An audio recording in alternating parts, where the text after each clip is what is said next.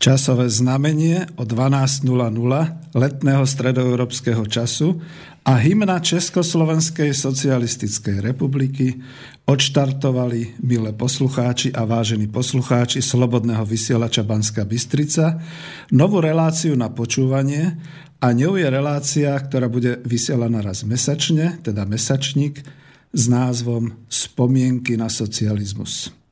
Spoza mikrofónu vás víta Peter Zajac Vanka, externý redaktor, dobrovoľník. Vysielame zo štúdia Bratislava a ja začínam túto reláciu, ktorá, ak vy uvážite, môže byť aj kontaktnou. V takom prípade pre kontakt v nezvyčajnom čase ale to by ste nás museli zavolať na telefónne mobilové číslo 0944 462 052. Vidíte to aj na webovskej stránke, lebo nás počúvate cez internet.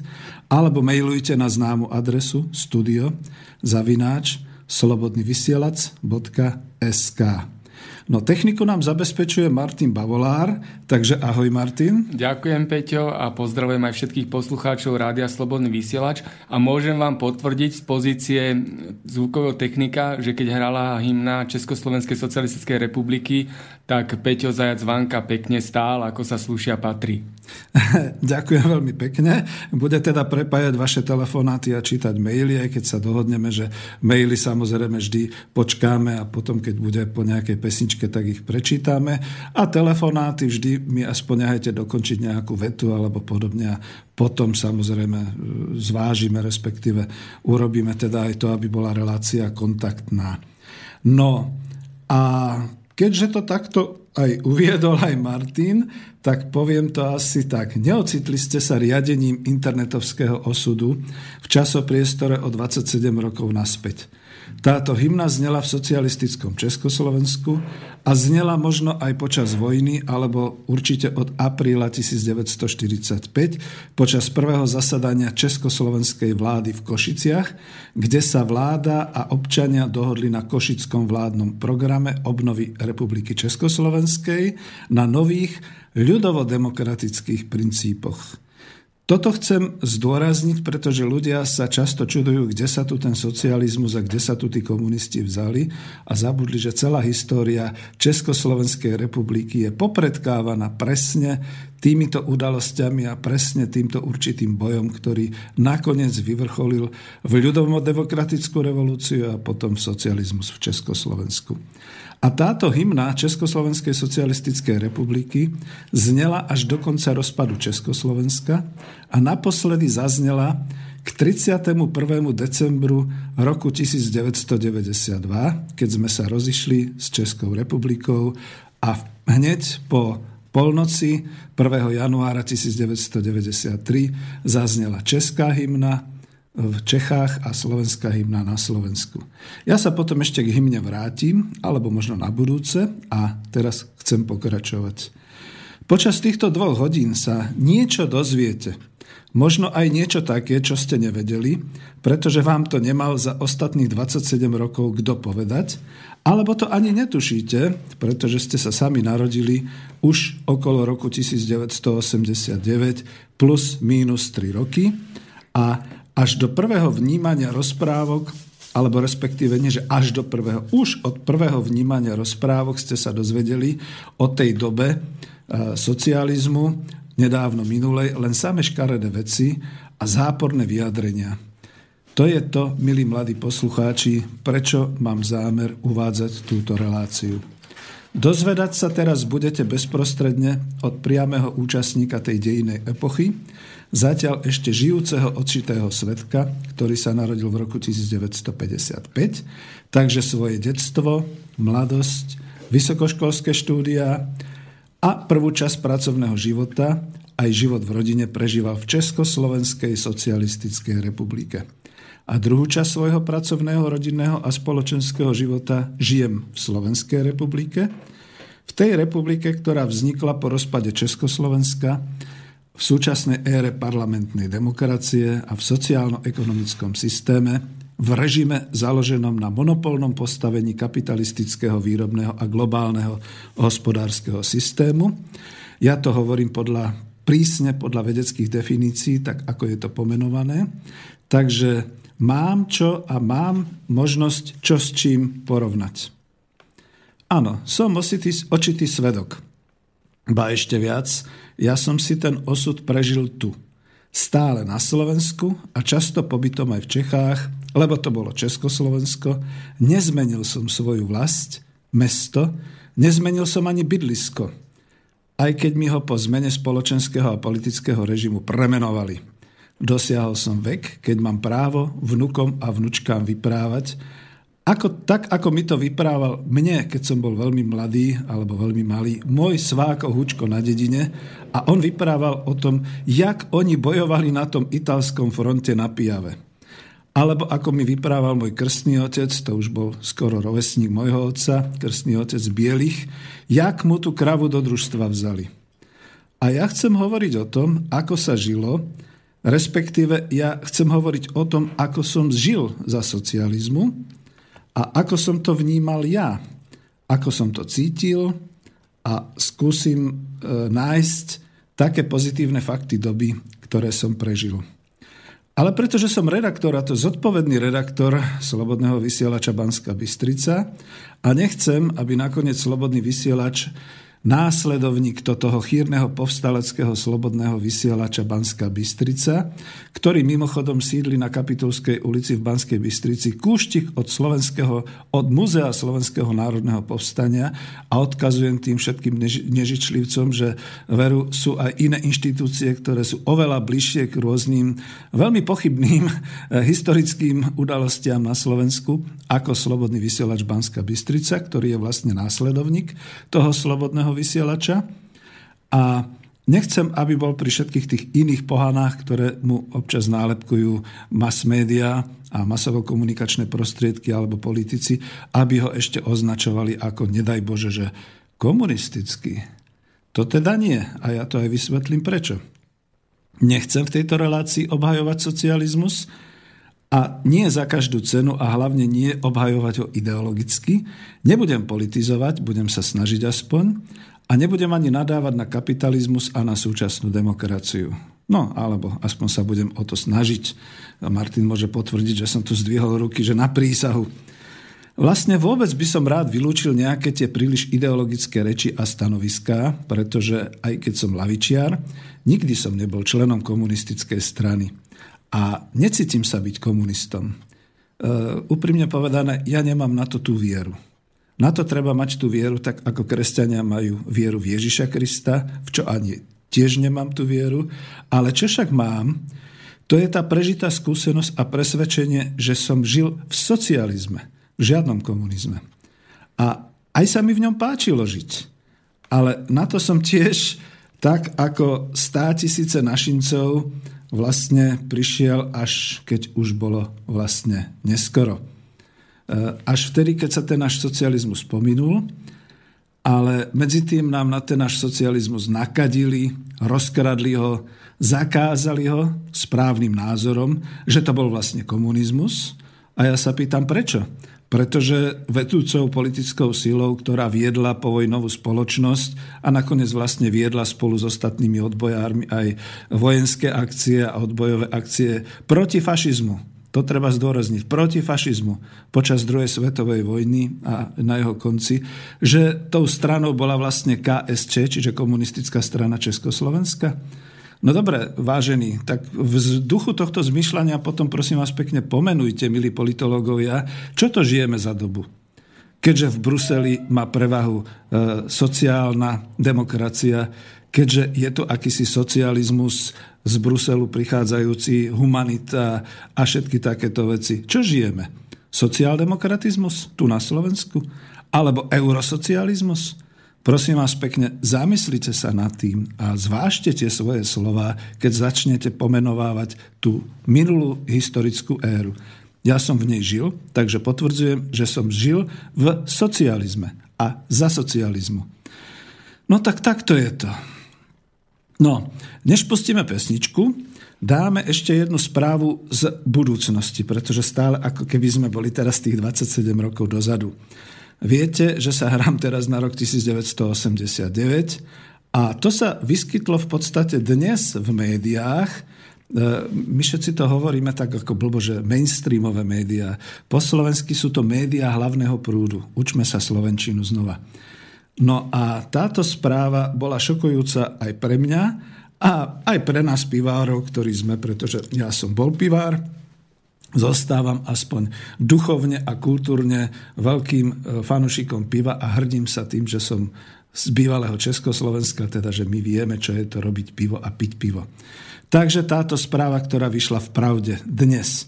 Slovenské pivovary Tobvar so sídlom vo Veľkom Šariši pri Prešove a plzenský prazdroj v Českej Plzni sú opäť na predaj. Juhoafrická skupina, juhoafrická SAB Miller, ktorá kúpila Topolčiansky tobovar v marci 2006 a presťahovala ho na východ, teda toto si komunisti naozaj netrúfli presťahovala ho na východ, sa podľa agentúry Reuters aktuálne zbavuje viacerých značiek piva v strednej a východnej Európe kvôli navrhovanej akvizícii zo strany belgického Anheuser-Busch. Topvar a plzenský prazdroj sa pritom ešte v roku 2014 zlúčili s cieľom zefektívniť administratívu oboch spoločností. No a musím teda kvitovať, že redaktorka Lenka Buchláková v Pravde, e, citujem ju, naozaj pravdivo napísala, že prvá várka piva Šariš bola uvarená vo Veľkom Šariši dňa 26. mája 1967. 67 za socializmu. Ešte predtým, presne na Sviatok práce, čiže 1. mája v roku 1964, slávnostne otvorili pivovar v Topolčanoch.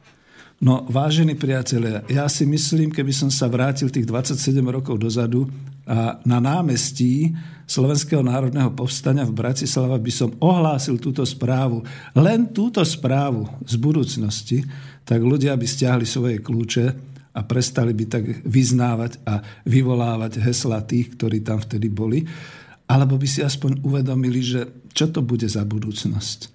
Bude to ešte stále naša budúcnosť? A ja sa pýtam, žijeme našu prítomnosť alebo žijeme prítomnosť niekoho iného? Kam sme to došli? Prosím o pesničku Martu. A můžeme začít.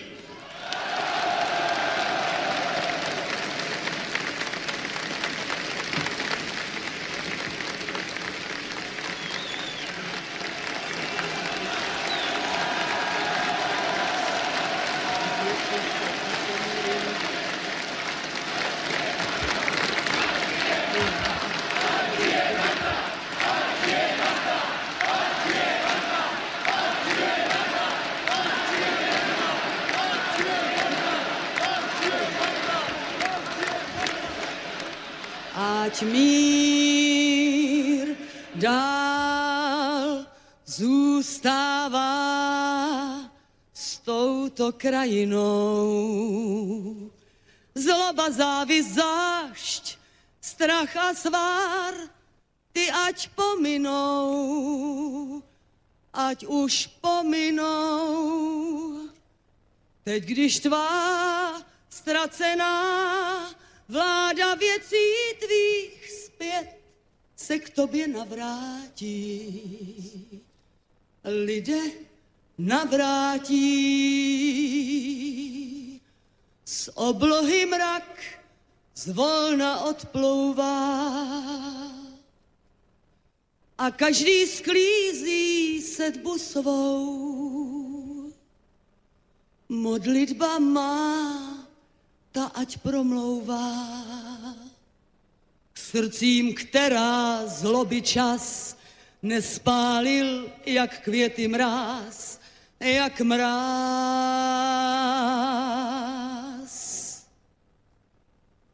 Ať mír dál zůstává s touto krajinou. Zloba, závist, zášť, strach a svár, ty ať pominou, ať už pominou. Teď, když tvá ztracená vláda věcí tvých zpět se k tobě navrátí. Lidé navrátí.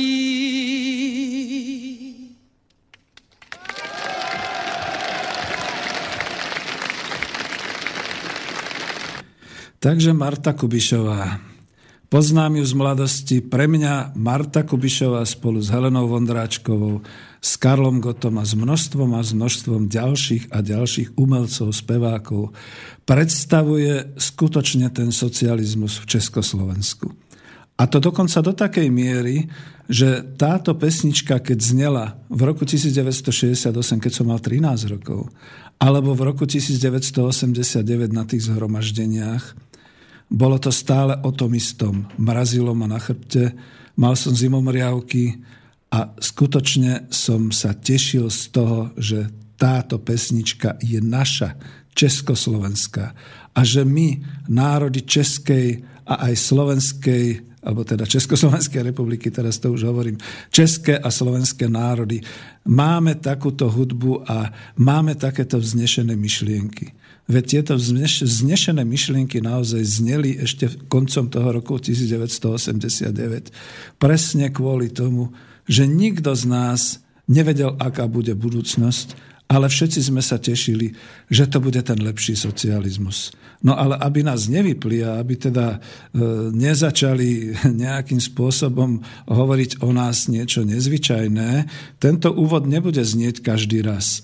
Ja plánujem túto reláciu robiť tak raz za 4 týždne. V štruktúre relácie by som rád pozýval aj hostí.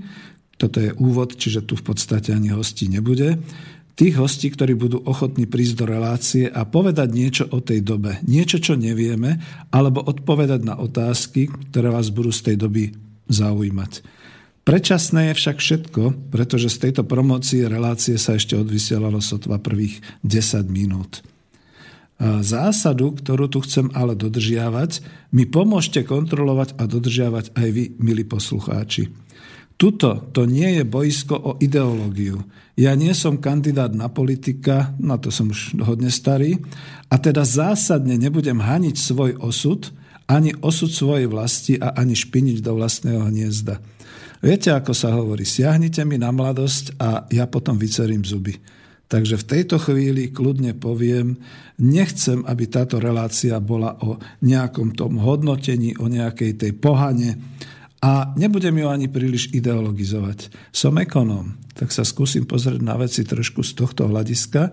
A ja som vlastne pôvodne úplne na začiatku túto reláciu chcel predstaviť ako, ako takú retro, pretože je a vychádza taká séria zaujímavých kníh. V Prahe som ju kúpil v českom vydavateľstve, kniha Retro, taká pomerne veľká hruba, už ide asi štvrtý diel, o kultúre, o športe, o umení vôbec všeobecne a hlavne o tovare, ktorý sa nám páčil a táto retro mánia sa vlastne vracia naspäť. To znamená, chcel som aj o tom hovoriť a určite budem, len sa musím spojiť s autorom, ktorý teda si vyhranil trošku také tie autorské práva k tomu, aby sa vôbec teda jeho fotografie, teda fotografie, ktoré nafotil, uvádzali a podobne. No a ja to musím teda takto povedať, že mám snahu v tomto vysielaní spomínať na tú dobu, ktorú sme prežili, ale tak nejak kladne pozitívne, aj keď nie príliš tak nejak v tom retro alebo podobne, určite nie v takomto nejakom štýle nostalgickom. No, ale ak sa z kontaktu vysielania telefonáty, maily, vyskytnú nejaké nenávistné tvrdenia a snaha našpiniť na minulosť, ktorá skutočne historicky bola, veď sme toho svetkami, veď tu máte rodičov, prarodičov, my sme tu ak by to teda bol hneď aj nejaký osobný postoj poslucháča a názor poslucháča či hostia, ja sa mu pekne poďakujem a rozlučím sa s ním. Tu nejde o to, aby sme sa proste nejako... Na to sú iné relácie. Na to bolo tých 27 rokov, kde pomaly nezaznela jediná, jediná dobrá alebo nejaká pripomienka, hodnotenie toho e, socializmu, ktorý sme tu mali. Ja musím ešte upozorniť jednu vec. Nežil som v komunizme a nepracoval som za komunizmu, ale pracoval som počas trvania éry budovania socializmu a v Československej socialistickej republike. Som Slovák. Mám slovenské korene, bol som a som hrdý na svoju vlast a nebyť socializmu asi sa ani svojim rodičom nenarodím, to kľudne takto poviem. O vlasti hovorím hrdo a to napriek tomu, že sa mi vlastne ako dejine transformovala. Moji predkovia tu žili ešte počas Veľkej Moravy a to vám bol fofor pochod dejinami, e, ktorý v podstate moji predkovia zažili, čo sa tu všetko prevalilo. A zrazu sme tu a je rok 2016 a ocitáme sa v akomsi geopolitickom uzli, v nejakej pasci, kde nevieme, čo bude ďalej. Lebo skutočne, ten na tom zase pre zmenu poviem, keď už používame komunizmus, používame aj kapitalizmus. Ten kapitalizmus sa vyžil, ten už skončil, ten už nemá čo ďalej povedať ani historicky, ani kultúrne a ani ekonomicky.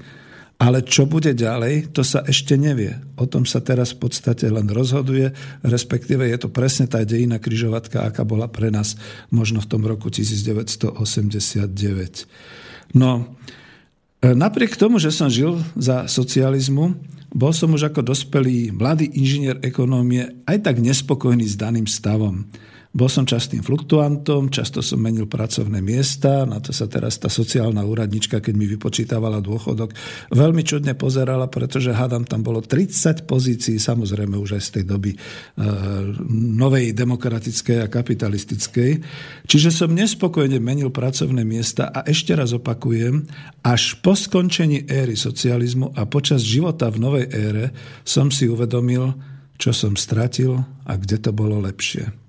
Dobre, mám právo na súkromný postoj, ale ako redaktor alternatívneho média budem musieť dávať a chcem dávať do tejto relácie pohľady, ktoré budú vysoko neobjektívne, v úvodzovkách povedané, počuli ste možno tú iróniu a pochopili ste ju, tú seba iróniu, pretože chcem, aby ste sa mohli pozrieť na veci mojimi očami. Ináč toto ma naučili moji britskí tútori a manažéri. Pozerajte sa na problém a na pohľad tých vašich, možno aj protivníkov, alebo proste vašich kolegov a vašich súpotníkov ich očami, nie svojimi.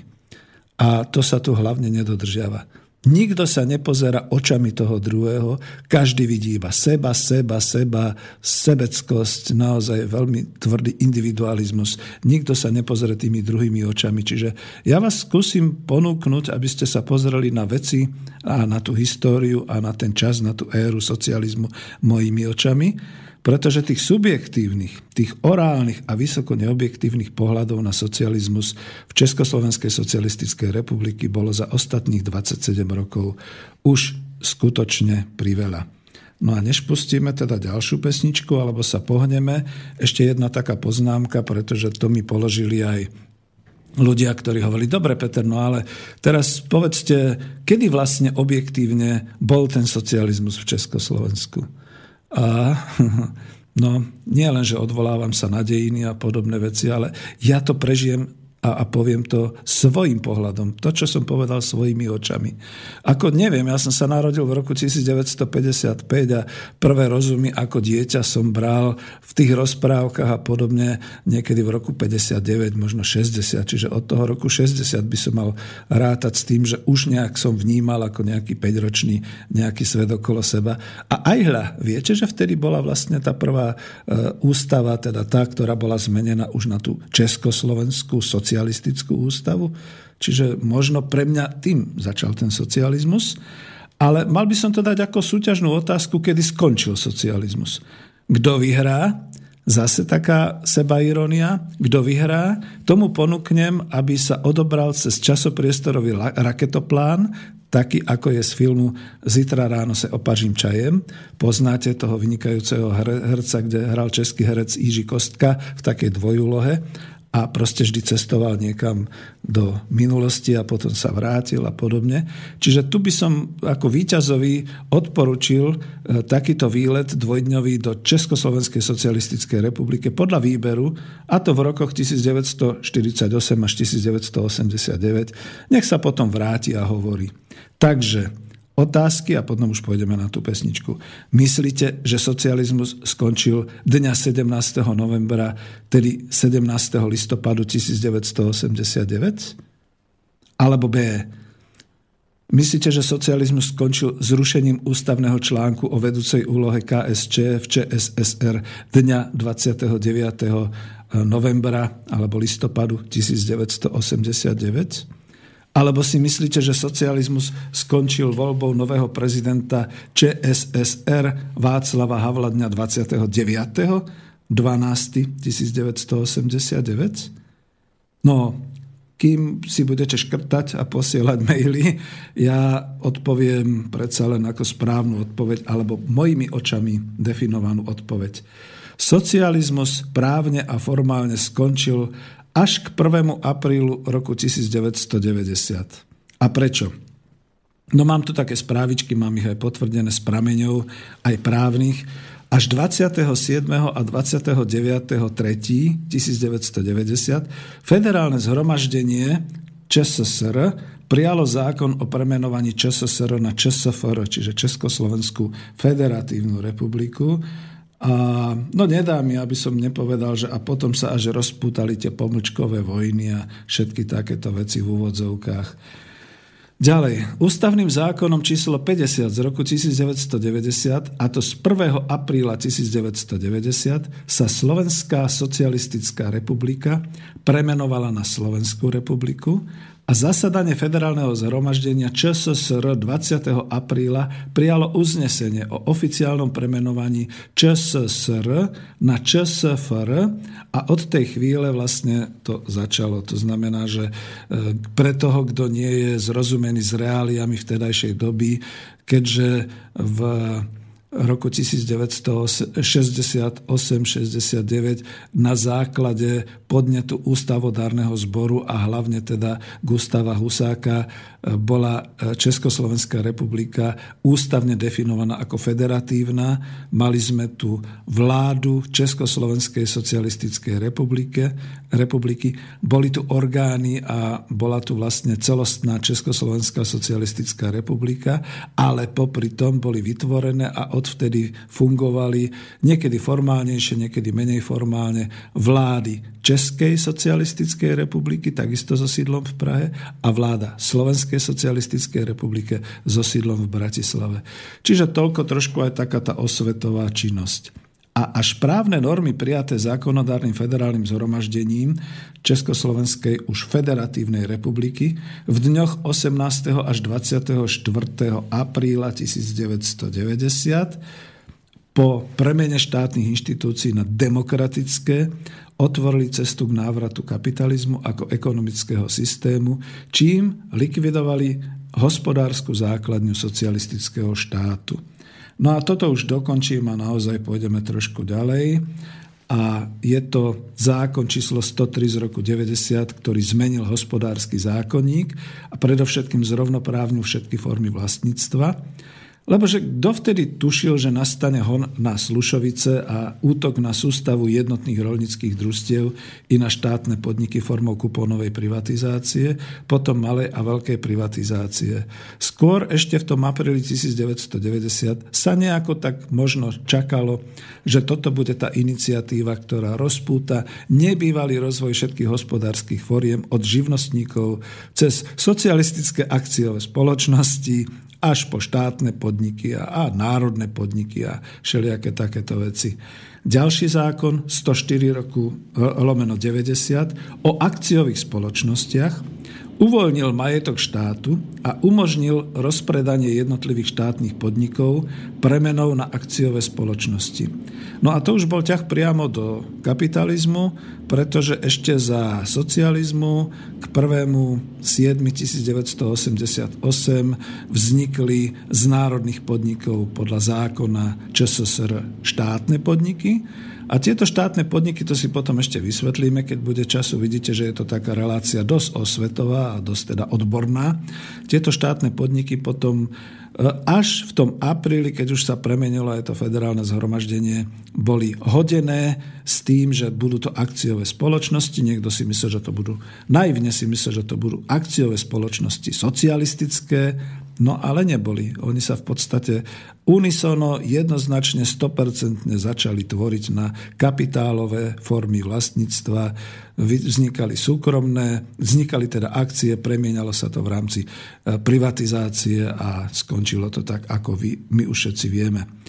Potom tu bol zákon číslo 105 z roku 90, o individuálnom podnikaní fyzických osôb, ktorý legalizoval súkromné podnikanie a nik netušil, ktorá skupina vystupí na stál hospodárskych dejín v Československu a riskujem veľa, ale tak však my poznáme všetkých tých podnikavcov a všetkých tých, ktorí tu od toho apríla 1990 sa rozbehli a potom už len bohatli, bohatli, bohatli. A nie sú to dnešní oligarchovia. Často sú to už dneska trosky týchto ľudí, pretože bohatstvo a majetok nezaručuje spokojnosť, šťastie v živote. Ale tu to začalo tým zákonom číslo 105 No a už to teda kruto dokončím. Zákon číslo 107 z roku 90 o devízach zrovnoprávňoval v medzinárodnom obchodnom styku štátne inštitúcie a súkromných podnikateľov a zrušil tým fakticky výhradný monopol štátu na zahraničný obchod. Ja osobne ako inžinier eh, riadenia a e, ekonomie zahraničného obchodu, teda ako komerčný inžinier, som sa tak ocitol potom medzi prvými na novozakladaných úradoch práce spolu, medzi, spolu s učiteľmi marxizmu, leninizmu a s politrukmi z armády, pretože podľa slov ministra zahraničného obchodu potom o rok Bandyho Bakšaja. E, všetci už vieme obchodovať, tak na čo by sme robili ten zahraničný obchod? No a vieme, ako to dopadlo. Vieme, ako sme si dokonale vypredali Českú aj Slovenskú republiku a kde sme teraz. Zákon 111 z roku 90 o štátnom podniku, to bol už novelizovaný potom v roku 1988, zbavoval podniky ich závislosti od štátu, podporoval ich nezávislosť a zároveň zabránil tomu, aby riadenie podniku nemohli ovplyvniť zamestnanci. Pozor, toto je veta, ktorá je pre mňa osobne veľmi dôležitá. Tento zákon 111 z roku 90 zabránil tomu, aby riadenie podnikov nemohli ovplyvniť zamestnanci, čiže právne znemožnil vytváranie zamestnaneckých samozpráv a družstiev. Takže tak sa vytváral ten kapitalizmus. To nebolo len také, že 17. novembra zdvihli ľudia kľúče a štrngali. Zákon 113 z roku 90 o hospodárskych stykoch so zahraničím a zákon 117 z roku 90 o podniku so zahraničnou majetkovou účasťou otvoril potom cestu prílivu zahraničného kapitálu do ekonomiky. E, my sme v podstate mysleli, že to bude také pootváranie sa dverí, pretože ešte aj za socializmu sme hovorili, že potrebujeme viac otvoriť ekonomiku, chceme viac toho medzinárodného obchodu, ale tie dvere sa doslova rozrazili. Doslova nám ich vylomili, vtiekla sem riava doslova láva e, najprv e, špekulantov, potom obchodníkov, potom koristníkov, potom naozaj kapitálovo činných, ktorí tu zakladali firmy, potom vlastne tí, čo odkupovali, až dnes sú tu korporácie a pomaly sa tá láva zatuháva a zostávame v takomto strnulom stave už od toho roku 1990. Takže takto, priatelia, Vyčerpávajúco som podal svedectvo o tom, ako sa právne a ekonomicky skončila éra socializmu. Ja by som mal už prejsť aj na nejakú inú tému, ale ešte mi to stále nedá, že možno by sa teraz zišla a teraz trošku potrápim predsa len Martina, lebo to je... Teraz mám taký pocit, že by sa zišla tá pesnička Karla Kryla, ak ju vieme prehodiť. Vieme, takže toho je.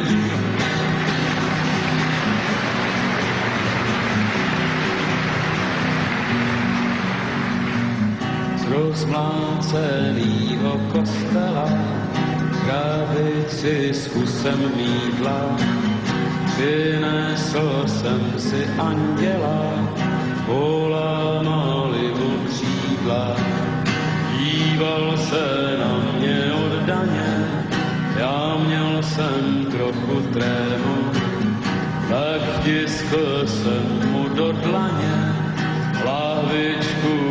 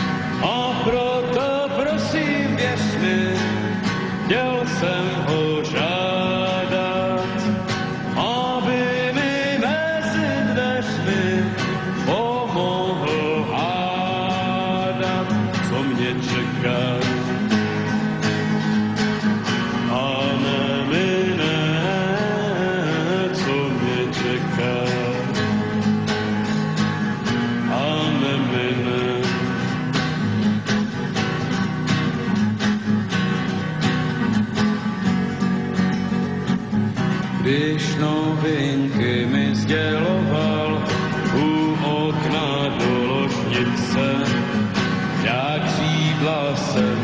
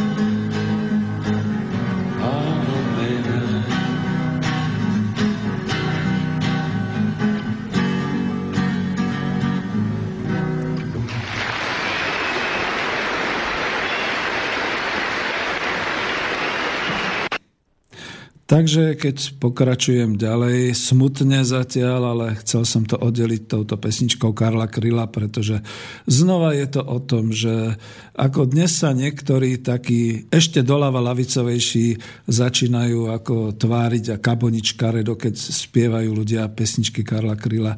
Ale veď znova to musím potvrdiť. Veď Karel Kryl, keď spieval tú pesničku v 68.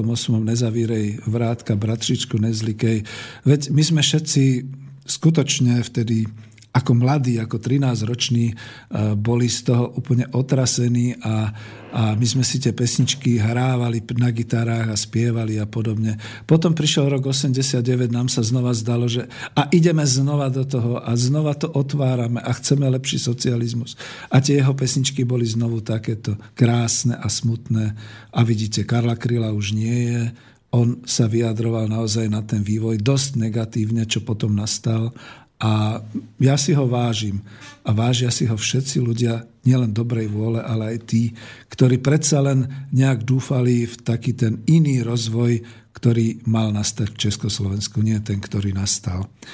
No a pokračujem, že našu novodobú históriu sa nám dnes, teraz v tomto období po roku 1990 snažia vysvetliť rôzne masmediálne relácie, vysielania, ale je zaujímavé, že tak činia často a takmer výhradne z antikomunistických postojov a z pohľadu, ktorý nemá ďaleko od zosmiešňovania tej doby. Alebo nám vnúcujú svoj osobný a subjektívny názor, plný trpkosti a ubliženectva, pretože vtedy a tak ďalej. A teda, že tak konajú manipulačne. Napríklad ja sa zastavím nad tým, že teraz TA3 uverejňuje, také tie staré kinožurnály z krátkeho filmu Praha. Tieto kinožurnály vlastne oni púšťajú tak radi a ochotne, hlavne z toho obdobia 50. rokov. A ja sa pýtam, že možno, že dávajú aspoň toľko tým ľuďom ako mne, že si to pozrieme, vtedy sme nemali žiadne nahrávacie možnosti, takže si to pozrieme a nahráme a tešíme sa z toho. Ale No, musím povedať, že niečo je za tým. Niečo je za tým presne tak, ako keď prvý program slovenskej televízie v tých reláciách retro e, vysiela e, také tie zábery z archívu televízneho, kde dokonca zahrajú obľúbené pesničky aj vedúceho vydania, teda režiséra, ale aj moje, povedzme, Elán a všetkých ostatných. A e, uvádzajú to takí dvaja trckovia, ktorí to komentujú, že ako sme smiešne žili, ťažko v tej totalite a všetko v podstate, čo spomínajú, vyslovene zhovadujú a zádzujú. A to už je mal, jasne manipulovaná relácia s cieľom, tak ako kedysi na groteskách, nehať zosmiešniť vtedy v ére nemého filmu takého hrdinu ako Charlie Chaplin, pretože ha, ha, ha, to je sranda, keď on tak krivolako pochoduje a kope ľudí do zadku a oni ho kopú naspäť a ha, ha, ha.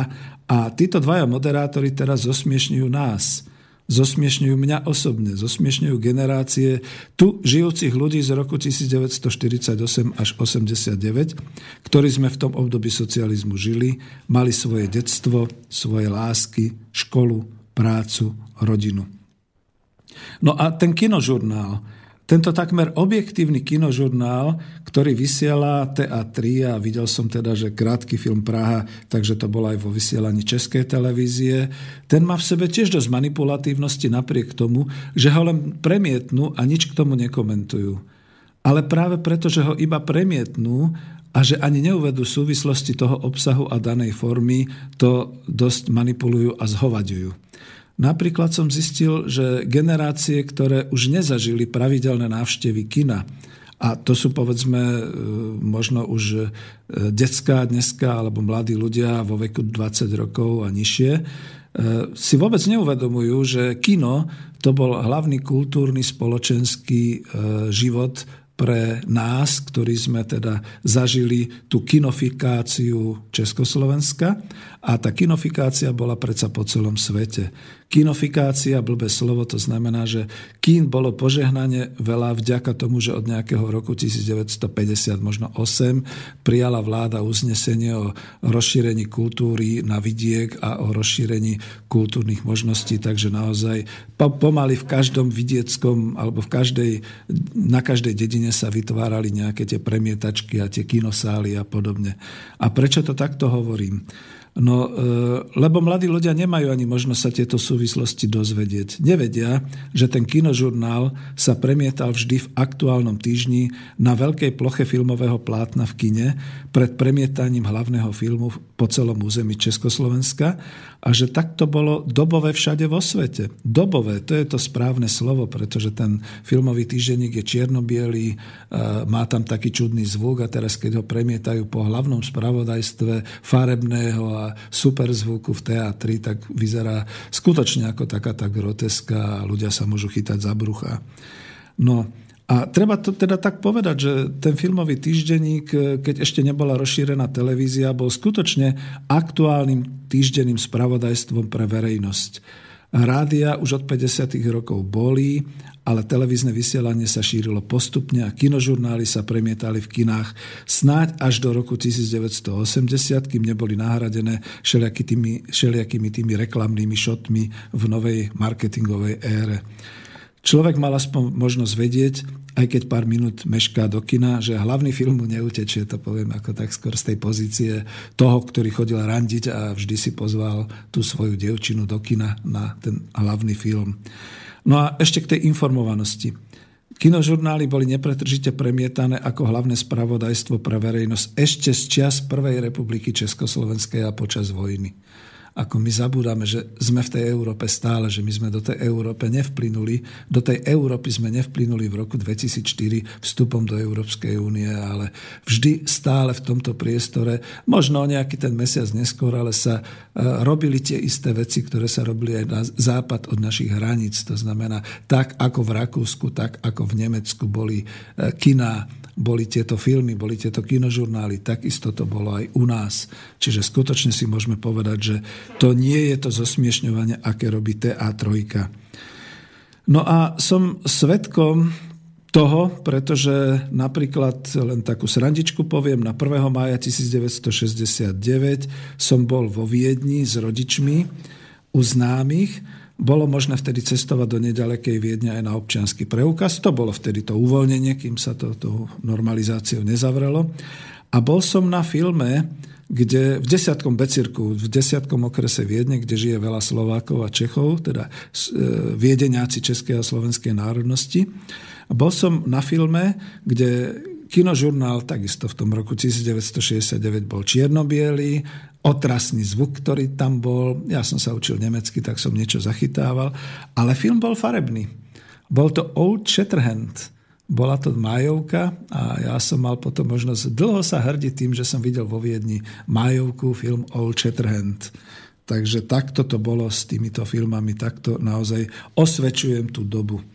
No ale dnes, dnes tieto kinožurnály možno vyvolávajú salvy smiechu u mladých, tak ako keď sme sa bavili e, v tých nemých groteskách a je to také všetko smiešne, čo sa tam deje. Ľudia korčulujú na smiešných korčuliach, e, lopatujú lopatami na uliciach, a pritom, e, my keď sa na to pozeráme, teda ja, moji rovesníci, tak vlastne vidíme tam to, čo sme možno niekedy ani nezažili, pretože v tých 50. rokoch alebo v tých 60. som bol natoľko malý, že čo si ja pamätám, televízor prvý sme si kúpili možno v 67. alebo 8. Takže takto. Pre mňa je to dnes fascinujúci svet, ktorý mi plasticky doplňa moju vlastnú informačnú základňu môjho života, svet, v akom som žil, ale iné je to s dnešnými generáciami.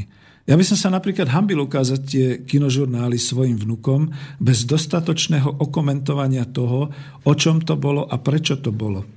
Aby sa mi nesmiali. Podobne blbo sa cítim pred snúbencom vlastnej céry, aj pred dcerou nakoniec, pretože oni nemajú 30, pretože keď vidia niekedy také tie veci, také tie dobové o tom, jak sa usilovali ľudia na trate mládeže a ha, ha, ha, jak ľudia stáli na zemiaky a ha, ha, ha a podobné veci.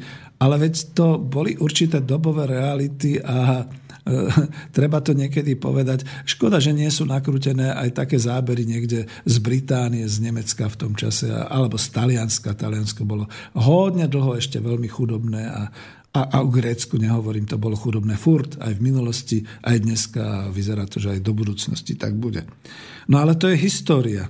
To je zvuková a obrazová hysteria, his, história, hej, občas aj hystéria na úrovni tej doby, v ktorej sme teda žili. A pritom, ako krásne by sa dalo o týchto veciach e, vyprávať, diskutovať s pohárom e, vína v ruke, ale nie v tom hlavnom programe teatry, kde niekedy až ma to mrzí, že je to tak. No. Ale, no, čo už povedať. Ja chcem uviesť jednu vec, pretože dostanem sa e, od tohto definovania alebo od tohto rozprávania o tých kinožurnáloch k tomu dokumentu, ktorý tu mám so sebou, ktorý teda už Martin postupne pripravuje.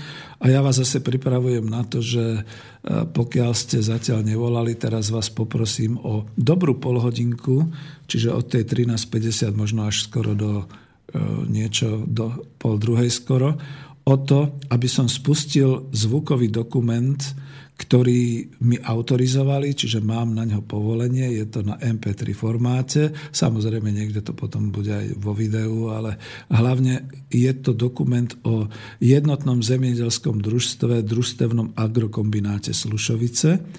No a od asistenta pána docenta inžiniera Františka Čubu som dostal autorizáciu k tomu pustiť a vysvetliť niektoré veci, ale upozorňujem vás na to, že je to dobový dokument, pravdepodobne natočený niekedy práve ešte do toho apríla roku 1990, ktorý mal zdokumentovať úspešný pochod Slušovického družstva od teda tých dôb takého zaostalého družstva niekde v 50. rokoch až po tú priemyselnú súčasnosť v roku 1989 a vlastne zdokumentovať, prečo sa stal vzorom pre československé hospodárstvo.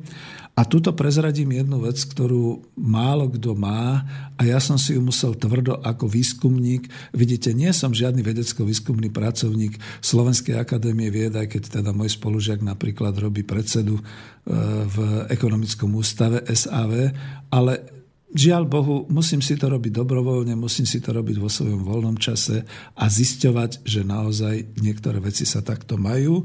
Čiže prieskumom a vyslovene teda s dokumentovaním, s dokladovaním som doslova došiel k tomu, čo môžem oznámiť, že keď sa mala uskutočniť reforma československého polnohospodárstva a vôbec národného hospodárstva k 1. januáru 1990, to ešte potom uvediem, ale hlavne to chcem kvôli tomuto filmu uviesť, keď to malo všetko štartovať k 1. januáru 1990, vzorom a celým tým e, systémom toho hospodárstva, polnohospodárstva sa vlastne stal už vtedy agrokombinát Slušovice, ono to málo kto vie, že v podstate pán docent František Čuba sa stal potom v 80. rokoch, v polovici 80. rokoch už akceptovaným spoločnosťou, teda myslím aj teda vládou a tou vrchnosťou. To, teraz to znie trošku tak blbo, ale presvedčil a ja som žil v tých rokoch 88-90 v takej tej, no proste boli sme všetci takí nejakí, mali sme takú iskierku, že tak a takto to musí byť, takto ako je to v tých Slušoviciach. Toto všetkých nás elektrizovalo. Elektrizovanie, to je to dobré slovo. A všetci sme nejakým spôsobom práve verili, že ten náš socializmus pôjde ďalej a že my budeme niečo veľmi veľa znamenať, pretože ideme do tej nechcem povedať prestavby, to je také spolitizované slovo, ale ideme do tej reformy presne týmto systémom, ako to bolo za Slušovic. No a teraz som už o tom hodne dlho hovoril, čiže my si uvedieme ten film dobovo, ale predsa len ešte predtým upozorním. Pozor na to, budete počuť taký ten hudobný podklad, ktorý bude veľmi starý, naozaj dobový z nejakého roku 89-90. Budete počuť slova, ktoré povedzme sa vám tiež občas budú zdať také, že to bolo na úrovni tej doby roku 89, ale počúvajte obsah počúvajte tú podstatu. A ja, je to dosť náročné, ale budem sa snažiť občas zastaviť a ešte niečo k tomu povedať, tak ako povedzme, by som si to predstavoval v tých kinožurnáloch. Takže Martin, máš náročnú úlohu dneska, poprosím, máme možnosť to spustiť a podľa tých časov sa držať, alebo podľa toho, jak vstúpim do toho. Takže film o Slušoviciach Svedectvo doby z roku 1989.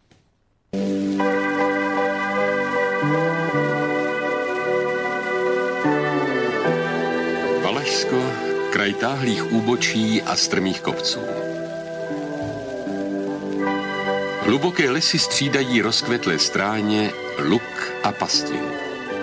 Samoty rozptýlené po horách jsou svědectvím odvěkého úsilí člověka o podmanění krásné, na úrodu však skoupé přírody.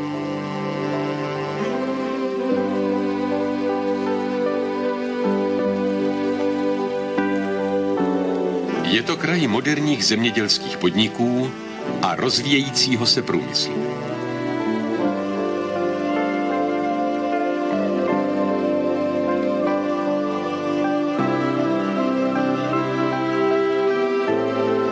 K jeho současnosti patří zemědělské družstvo Agrokombinát Slušovice.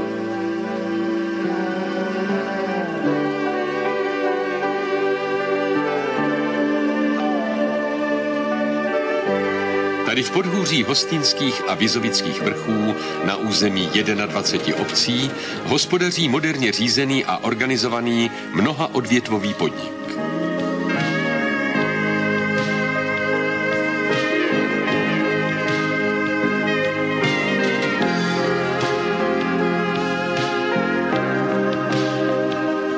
Z rozhodnutí a práce nikoho jiného než samotného družstevního kolektivu byl za 40 let vybudován prakticky z nuly podnik, který v roce 1989 disponoval majetkem ve výši 2,2 miliardy a dosáhl roční produkce ve výši 6,3 miliardy korun s odpovídající produkcí zisku.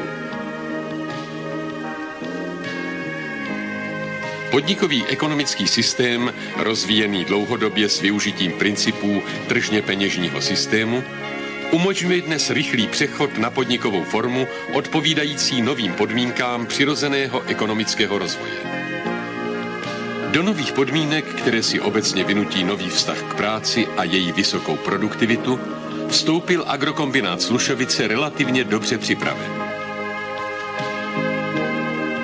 Už v roce 1989 zavedl agrokombinát podílový systém, v němž mají podíly formu akcí. Jeho rozvoj je a vždy byl založen na rychlé materializaci poznatků vědy a techniky. Zdroje k tomu si vytvářel výhradně vlastní hospodářskou činností.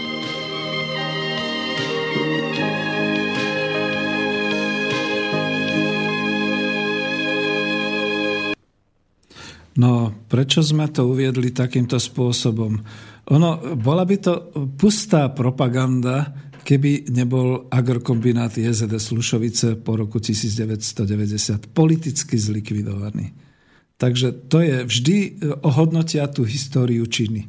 Keby toto bola iba pustá socialistická propaganda a nič iného, tento podnik by možno sa rozpadol a zanikol pre neefektívnosť a podobné veci, ale my vieme o tom, aký hon na Slušovice nastal e, po roku 1990 a musím teda zdokumentovať, že až v roku 2000 som niekde ako redaktor do e, týždenníka Nové slovo písal, že E, Čubu úplne očistili, e, dostal sa zo všetkých tých desiatich alebo koľkých trestných súdnych obvinení a podobne.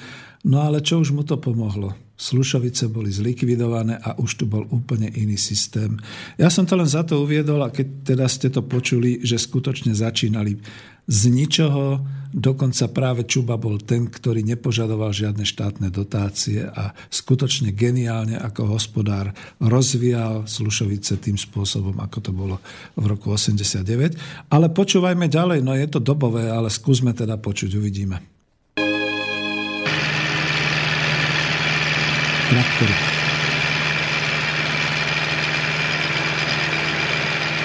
Uplatněním komplexně zabezpečeného pěstebního systému jsou hektarové výnosy obilovin dosahované ve zdejších produkčně méně příznivých přírodních podmínkách na úrovni 6,5 tuny. V roce 1989 to bylo 6,85 tuny z hektaru.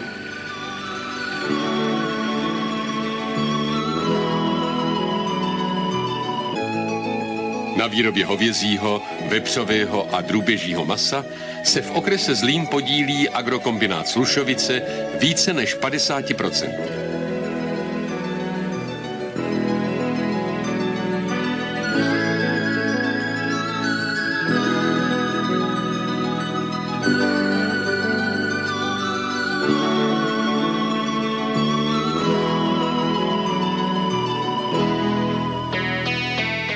Efektivní intenzifikaci živočišné výroby přispívají minerální krmné koncentráty, doplňky biofaktorů a různé premixy, které agrokombinát vyrábí i pro potřeby zemědělských podniků a krmivářského průmyslu.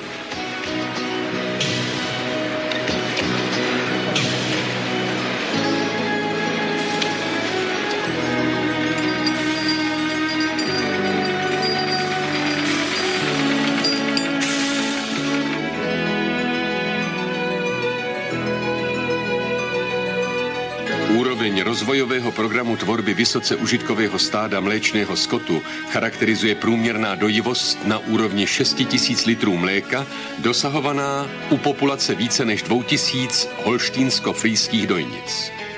Pro nejlepší plemenice se budují moderně vybavené pavilonové stáje, v nich se jim věnuje zvýšená individuální péče.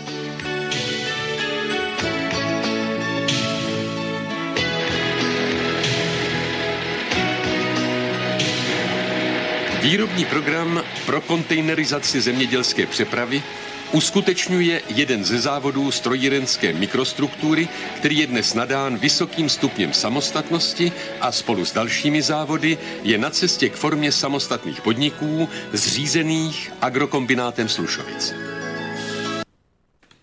No, tu som chcel uviesť, že e, mnohí vytýkali Slušoviciam práve to, že venuje sa pridruženej výrobe.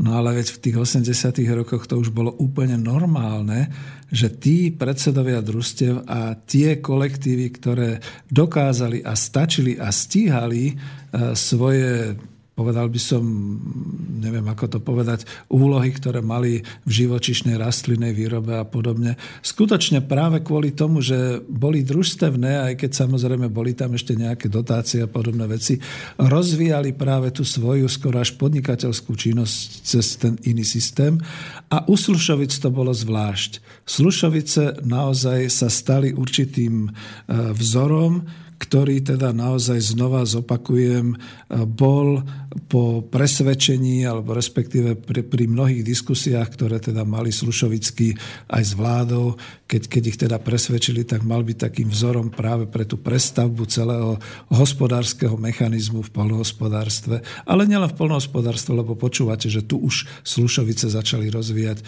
aj nejaké ďalšie činnosti.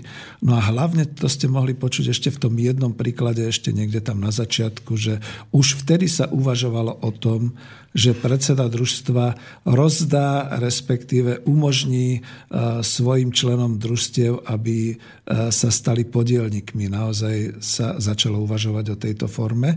A tuto uvádzam, aby ste videli, že toto nie je len teda čiste nejaká ideologická záležitosť.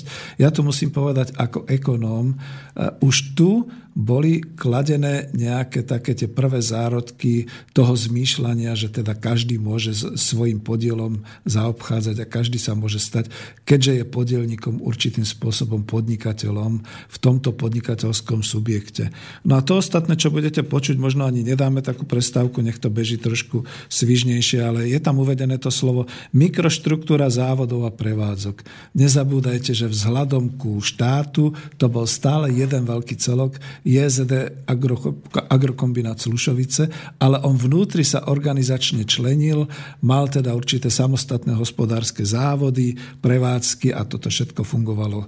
No musím povedať, že úžasne. My sme vtedy boli naozaj z toho všetci nadšení. Pokračujme.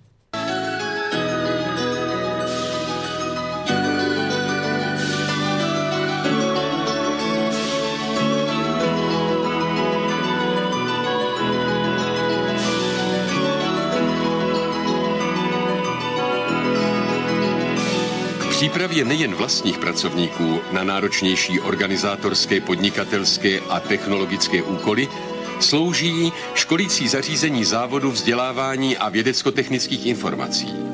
Náplň mnoha různých typů studijních pobytů je odškolení uživatelů výpočetního systému TNS přes jazykové kurzy až po studium ekonomického systému agrokombinátu Slušovice, o který je neustále zájem i z jiných odvětví našeho hospodářství. Agrokombinát prohlubuje ve spolupráci se zahraničními experty z oboru managementu podnikatelskou přípravu svých pracovníků.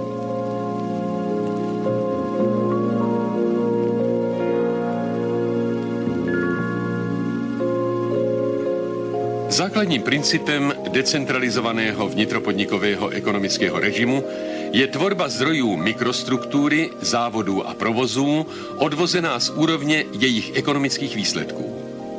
Rozdíl mezi výkony a přímými náklady se odvádí podniku.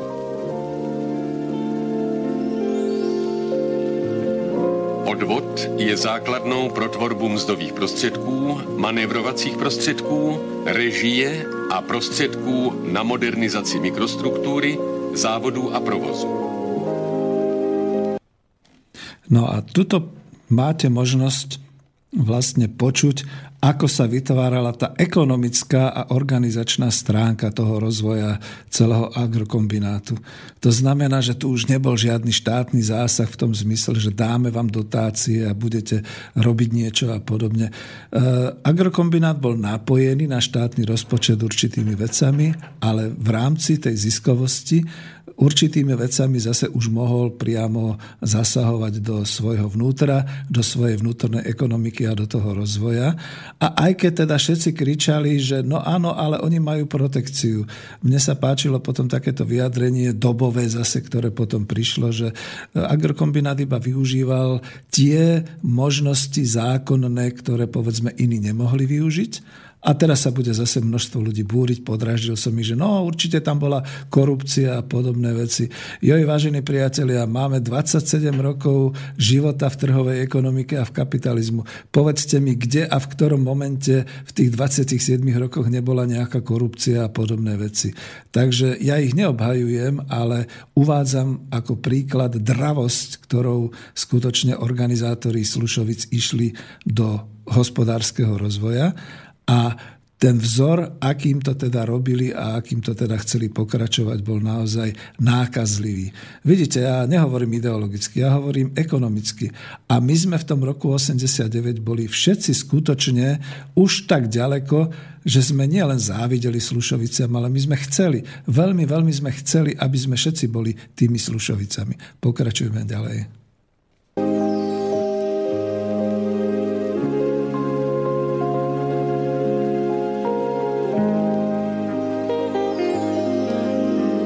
Sú tam také hluché chvíľky, v pohode, môžeš nehať len.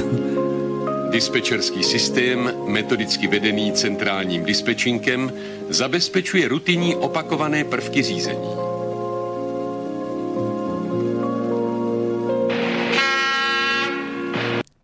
Predsa len toto zastavím, lebo vlastne som si uvedomil, že zaznelo to slovo dispečerský systém, centrálne riadený a podobne. O chvíľočku sa dozviete aj o tých prvých e, počítačoch.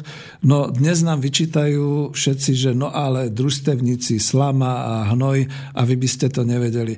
Prosím vás pekne, už vtedy na tej úrovni doby Slušovice riadili a organizovali hospodárskú činnosť cez výpočtovú techniku.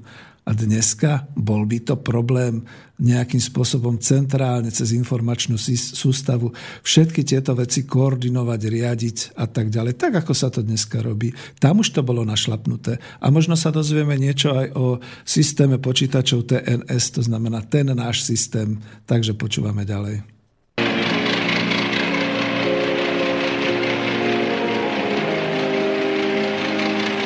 Rozsah činností JZD Agrokombinát Slušovice, včetně rychlého růstu objemu zahraničního obchodu a s tím spojený velký objem přepravních prací, si vynutil zřízení vlastního výkonného terminálu, technicky vybaveného i pro manipulaci a transport zboží v kontejnerech. Mikrostruktura mikroelektronických výrob rozvíjí program výroby mikropočítačů TNS – v roce 1989 pracovalo v závodech a provozech samotného agrokombinátu už 316 bytových počítačů. Významný je také rozsah vlastní tvorby programu.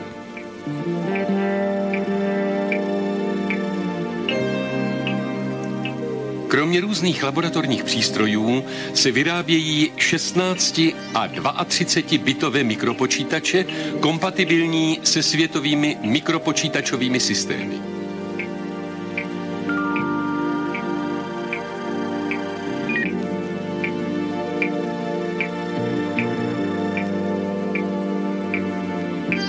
Mikropočítače TNS kromě jiného řídí fermentační procesy výrob mikrostruktury zemědělské biochemie. V dopravním závodě slouží k evidenci pohoných hmot.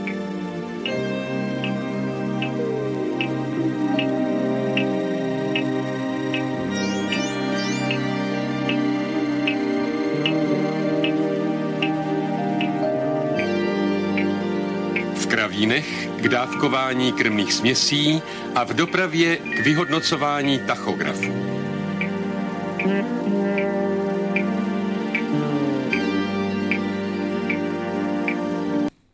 No a teraz si predstavte tú situáciu, že presne v tom istom období sa niekde v Spojených štátoch rozvíjali všetky tie kompiútery, Compaq a podobne. A ja som nedávno mal možnosť pozerať taký ten filmový seriál o tvorcoch a o teda organizátoroch výroby a aj teda o tých génioch počítačových z toho kultového seriálu Halt and Catch Fire, o generácii tvorcov počítačov.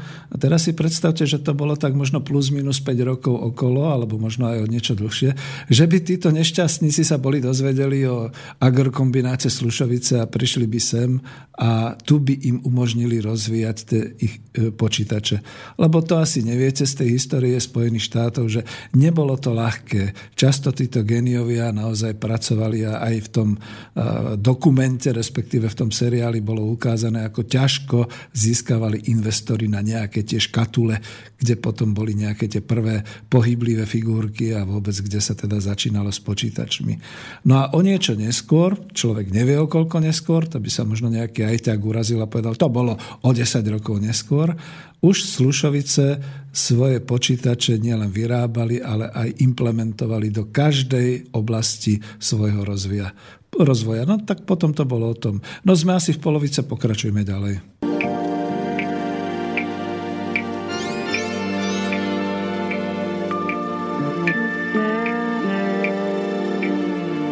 Závod pro přenos embryí skotu Transfer dodává raná embrya získaná od vysoce užitkových plemenic nejen do tuzemských, ale i do zahraničních chovů skotu.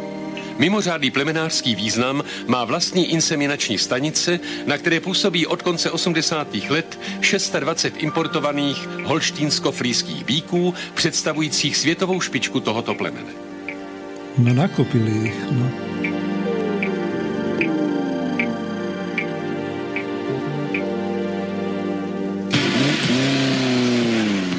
Barví JZD Agrokombinát Slušovice po mnoho let úspěch to si mohol nehať, ako tam sú nejaké zvuky automobilových súťaží a teraz si to porovnajte s tým, že keď bol teda Matador ešte, než sa stal kontinentálom, ako nás všetci oblbovali, že reprezentujú Slovensko svojimi automobilovými pretekármi a podobne. No to isté robil aj agrokombinát Slušovice. Poďme ďalej, bude to zaujímavé. hájí automobilový soutěžní tým. Důkladnou přípravu, jakou absolvují automobily a jezdci před startem náročných soutěží, vyžaduje každý nový rozvojový program.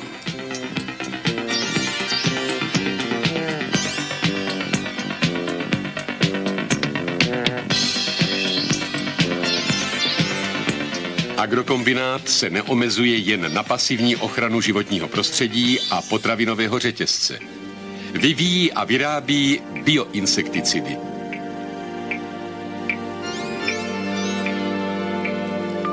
A aby sme to zrychlili, už budem do toho len občas niektoré to heslo alebo slovo hovoriť, takže kľudne to môže Martin pustiť celé, ale nech mi nehaj mikrofón, skúsim vždy do toho povedať to slovo. Hm?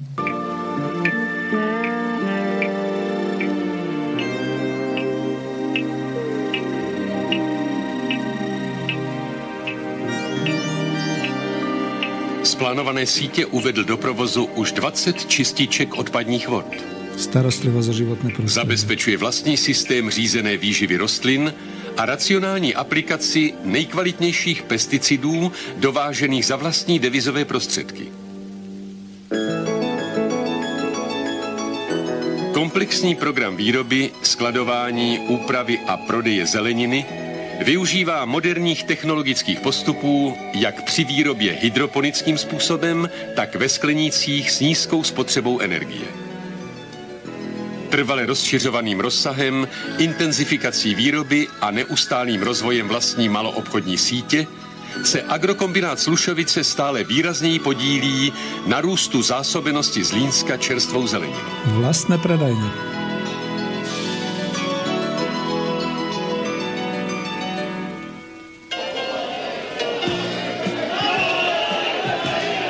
No toto to bude o voľnom čase.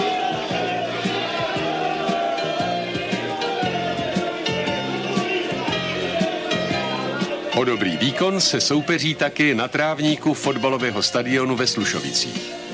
Vyprodaná utkání a množství fanoušků to potvrzují. I když nejsou vždy spokojeni, sport zůstává sportem a fotbal hrou s kouzlem nečekaných zvratů. Žiadne ťažké peniaze okolo profesionálne.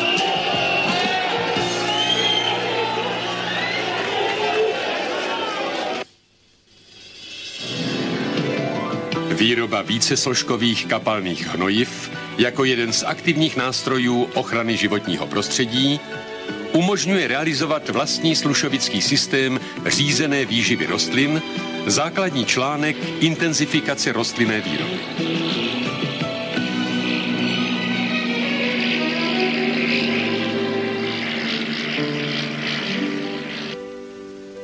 Bez a pohotové analytické činnosti vlastních výkonných laboratoří je jakýkoliv vědecky řízený postup biologických výrob nemyslitelný.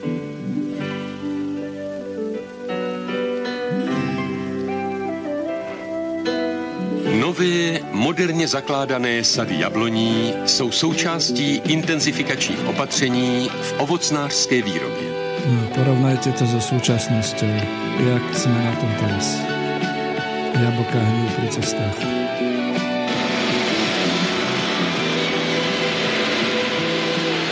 Dopravní závod přidává postupně řadu svých služeb do ekonomického pronájmu nebo do soukromého podnikání. Toto bol hit. Podobně je tomu 89. i u ostatních podnikových služeb. Odovzdávanie do ekonomického prenájmu.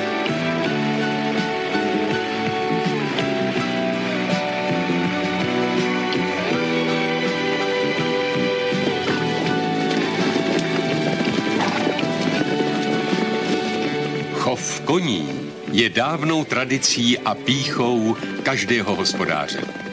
Agrokombinát Slušovice svým chovem anglického plnokrevníka přispívá k růstu a zvyšování úrovně jeho československého chovu. To si všetko mohli dovoliť z tej spoločenskej spotreby. Oni to financovali. Nie, že štát. Odborně i materiálně technicky komplexně zabezpečený systém pěstování kukuřice, systém KSL, uplatňuje agrokombinát Slušovice úspěšně na svých polích, ale také ve smluvním vztahu na polích integrujících zemědělských podniků u nás i v zahraničí. Žiadne Monsanto. Vlastná kukurica.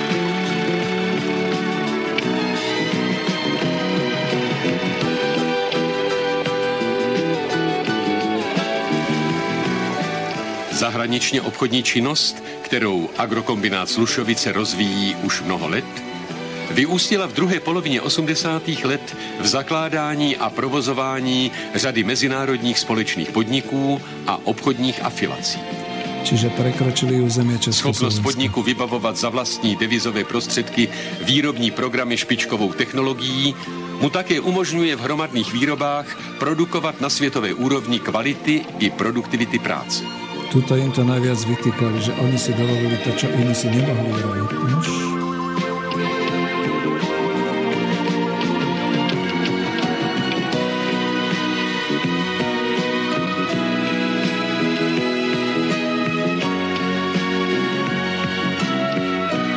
Jeden ze závodů agrokombinátu zpracovává použité plastové obaly na regranulát, výchozí surovinu pro technické nepotravinářské účely plastikářských výrob. Ekonomická hodnota spolu s ekologickým významem programu, kterým je likvidace v přírodě jinak nezničitelných odpadů, jsou nepochybné. A to bol rok 89. Nejen pro balení vlastních potravinářských výrobků, ale i pro potřeby potravinářského průmyslu se v dalším závodě agrokombinátu vyrábějí různé obaly z ušlechtilých plastů, včetně polyetylen tereftalátu.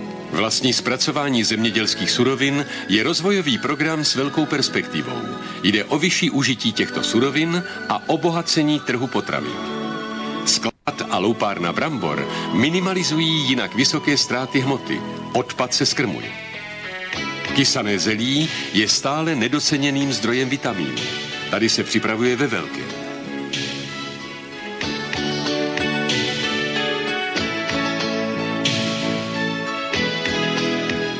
Denně čerstvý slušovický chléb patří k nejžádanějším, stejně jako sortiment domácích uzenářských specialit.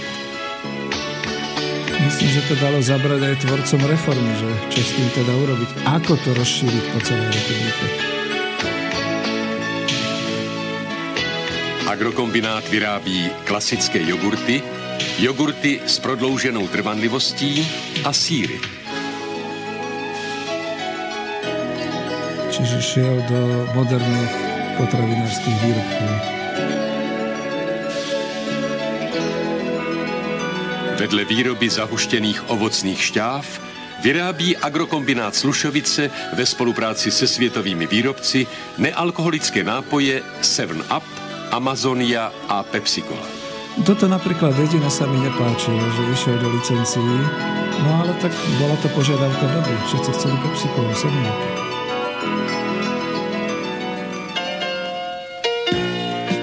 Od časného rána je pracovní kolektiv prodejen Quattro připraven jako každý den obsloužit první z velkého množství nedočkavých zákazníků. Vždyť do Slušovic přijíždí denně kromě ohlášených 20 až 30 exkurzních autobusů ještě dalších 50 i více autobusů a mnoho osobních aut s návštěvníky z celé naší vlasti. Turistický ruch. V samotném roce 1989 vynaložil agrokombinát Slušovice na sociální program 88 milionů a ve prospěch rozvoje obcí proinvestoval 95 milionů korun. Restaurační zařízení, vybudovaná a provozovaná JZD agrokombinátem Slušovice, jsou připravena pohostit všechny návštěvníky. Motorist s kongresovým sálem využívaným k mnoha odborným a společenským akcím a jeho hojně navštěvovaná restaurace patří k nejznámějším. A z iného zdroja slúžilo to aj ako vývarovný pre komplex Slušovice v podnikovém areálu Zdraví na Všemině. Totiž to boli tam, Vícepodlažní společenský objekt Derby Centrum v prostoru dostihové dráhy s oblíbeným modrým salonkem a dalšími provozy. boli tam silné sociálne programy pre dôchodcov. To bolo dôležité.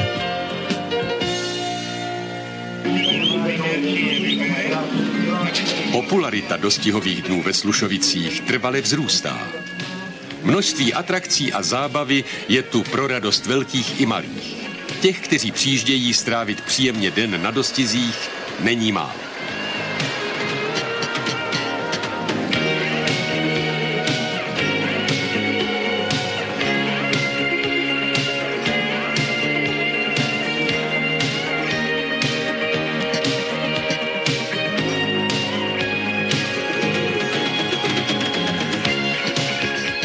Zvládnout průběh nejen dostihů samotných, ale také celého průvodního programu při návštěvách 40 tisíc i více hostů může jen dobře organizovaný a motivovaný kolektiv. Platí to také a především pro realizaci náročných rozvojových programů podniku.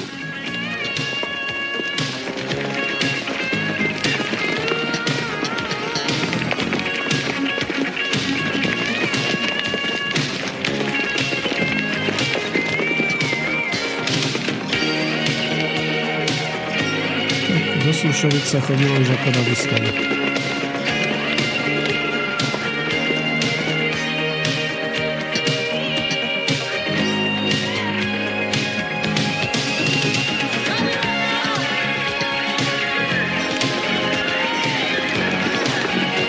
No už to bude končiť, takže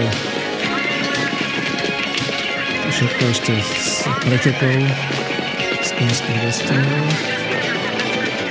Růstu výkonnosti podnikových služeb vyvolává podnik silnou vnitropodnikovou konkurenci převodem části služeb do soukromého podnikání a části do ekonomického pronájmu.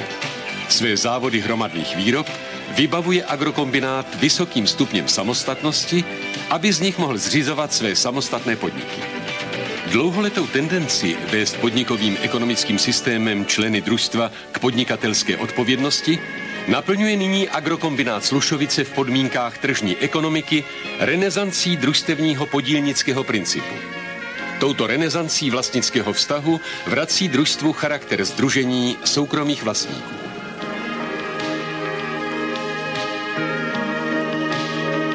Jednotné zemědělské družstvo Agrokombinát Slušovice v zájmu vyrůstající generace, v zájmu budoucích hospodářů, prosazuje znovu v předstihu to, co je dnes třeba udělat pro rychlý rozvoj podnikatelské aktivity a pro přechod k akciové společnosti. Tak toto bol šok, priatelia.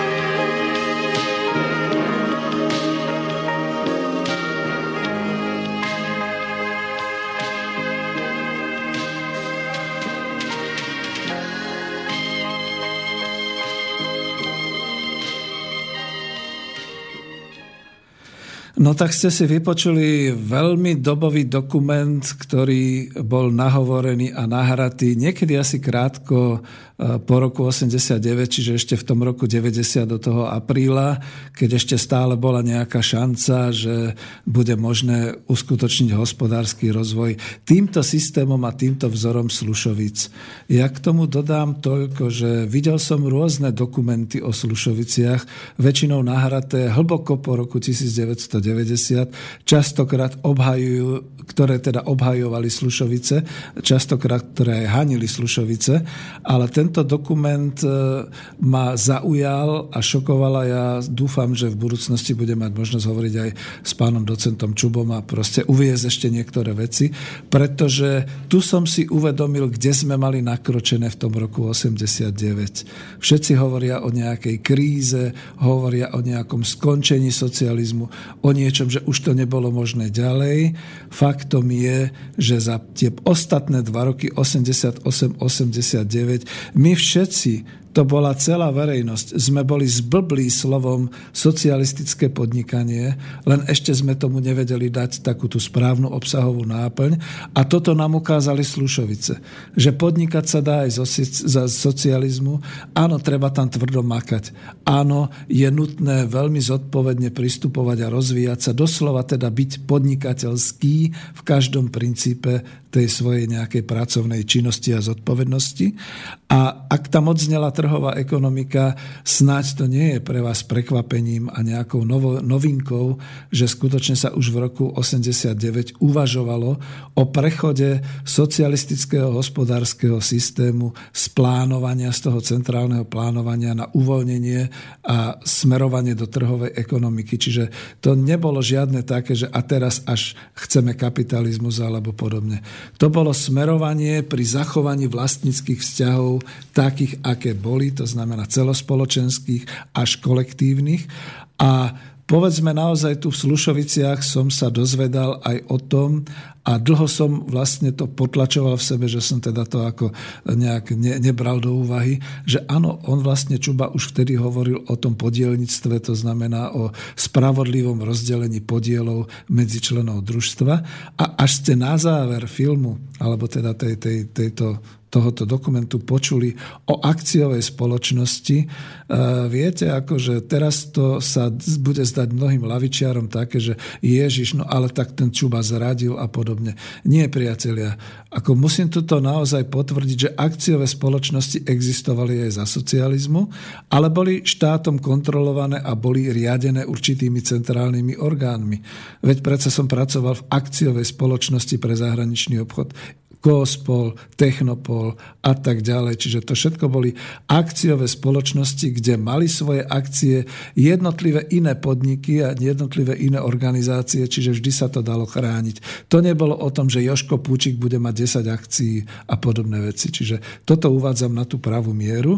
A že to bol šok pre mnohých, ktorí toto počuli, je to pochopiteľné, pretože takýto film sa v podstate nikde neuvádzal a ja som ho sám objavil až niekedy teraz teraz na jar tohto roku. A za to som sa pýtal aj na tú autorizáciu priamo od e, pána Františka Čubu. No a čo k tomuto filmu ešte teda dodať?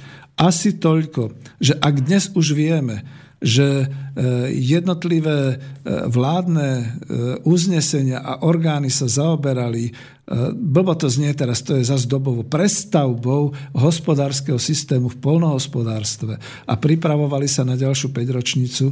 Tento slušovický príklad bol veľmi evidentným vzorom, kam by sa to bolo uberalo a kam sme chceli ísť.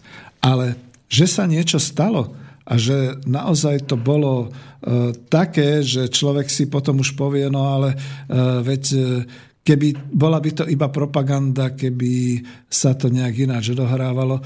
O tom je príklad naozaj toho, čo sa udialo potom neskôr v roku 90 a v ďalších rokoch, teda ten politický hon na Slušovice a to zlikvidovanie Slušovic, nie len ako teda nejakého vzoru, ale úplné zlikvidovanie. Niečo podobné, ako keď rímsky cisári vyhlasovali, Kartágo musí byť zničené, alebo tak nejak to tak bolo, že? Ja vám pustím úryvok, ktorý bude charakteristický, aj keď mi prepačte tú dobovosť, pretože to je z veľmi zlého záznamu chytené a možno to potom aj vy nájdete v niečom lepšom takže sa to pokusí. Nám, nám sa to nepodarilo dokonca ani dať do nejakého toho štúdiového systému, takže nech sa páči, odznejú tie kritické slova, respektíve tie slova, ktoré odštartovali hon politicky na Slušovice a likvidáciu Slušovic. Korunu všemu nasazuje Václav Havel. Mladá demokracie právě našla třídního nepřítele. Krajně temné slušovické žilky nenápadně prorůstají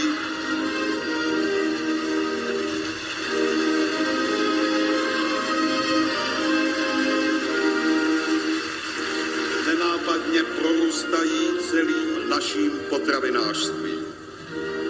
Většině z vás tím jistě neříkám nic nového. Je to stav, který je všeobecně znám a hlasy volající po jeho nápravě se ozývají ze všech strán. Znovu a znovu se tím potvrzuje, že naše revoluce není dokončena. Naopak, to hlavní se musí teprve stát. Druhá revoluce No, vážení priatelia, to, čo ste počuli, za to môžem byť aj popoťahovaný samozrejme, ale nedotklo sa to len mňa, ale dotklo sa to 100 tisícov ľudí e, v Československu, keď prezident ešte stále vtedy Československej socialistickej republiky zahlásil, myslím, že to bol 1. máj, ak sa mýlim, tak môžete zavolať alebo zdokumentovať, zahlásil na veľkom zhromaždení e, na e, Václavskom námestí tieto vety už v tom roku 1990 krajné žilky slušovických temných síl a tak ďalej a tak ďalej. A snad ste to tam počuli, že zahajoval druhú revolúciu, respektíve druhú časť. Veď až tam prišlo k tomu zlomovému momentu, že zatiaľ, čo my sme mali a všetci ekonomovia ešte na ekonomickej konferencii, kde bol aj Američan, známy to makroekonom Kenneth Galbraith a boli tam exiloví ekonomovia zo Spojených štátov, keď nám v podstate fandili a hovorili, že dobre, vám stačí zachovať si to hospodárstvo, ktoré máte, len musíte ho previesť tak, ako to chcete na trhovú ekonomiku a musíte byť schopní tej konkurencie a rozvíjať sa ďalej. Toto všetko potom bolo likvidované. Likvidované neuveriteľným politickým spôsobom, nad ktorým teda už človek akože e, zostáva úplne stáť, že čo sa to vlastne dialo. Čiže to moje svedectvo je naozaj o tom a chcem to takto uzavrieť, pretože už budeme mať na to taký trošku kratší čas už dokonca, že ak som teda dával príklad Slušovíc, nie je to len o tom, že dnes máme skôr ako ten Mondragon nejaký pekný príklad na socialistické polnohospodárstvo a družstvo a podnikanie formou Slušovic, ale že všetci sme boli presvedčení už v tom roku 88-89, že toto je tá správna cesta. My sme sa ňou vlastne aj chceli vydať a niečo sa stalo, niečo sa prihodilo v tom zmysle, že ja by som to už dneska povedal, pretože hovoril som o subjektivizme, ktorý do toho vložím. Niekto nás predbehol a zabránil tomu. Skôr by som to takto uviedol. No a toto už by bola diskusia, kde pravdepodobne zazvoní aj nejaký telefón a vynadá nám. Ja budem pokračovať ďalej, ale bude to až po tej pesničke a neviem, či Martin chytil nejakú pesničku, ktorá je možno ako tri alebo aká. Necháme to na ňom, akú nám dá pesničku. Mala by to byť už trošku taká veselšia. Že? Máš ruce věčně čistý a šaty bez prášku a doma to je jistý, tě chovaj v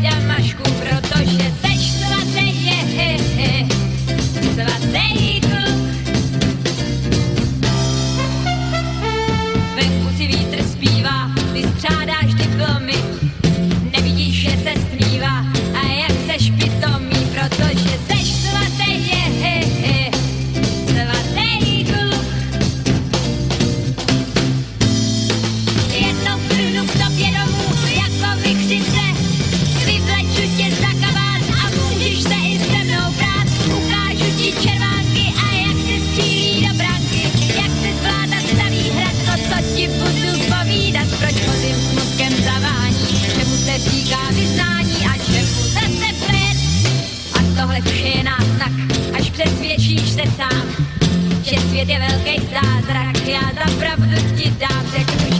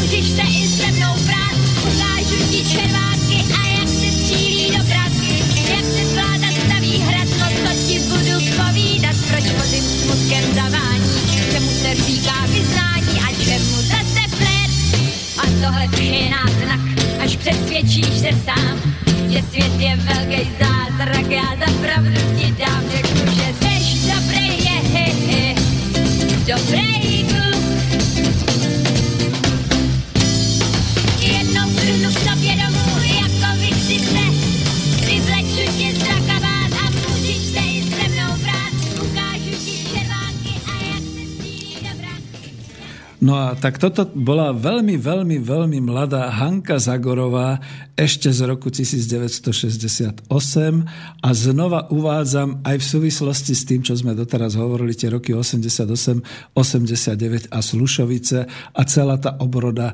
Veď tuto nás to dostalo, pretože v tom 89.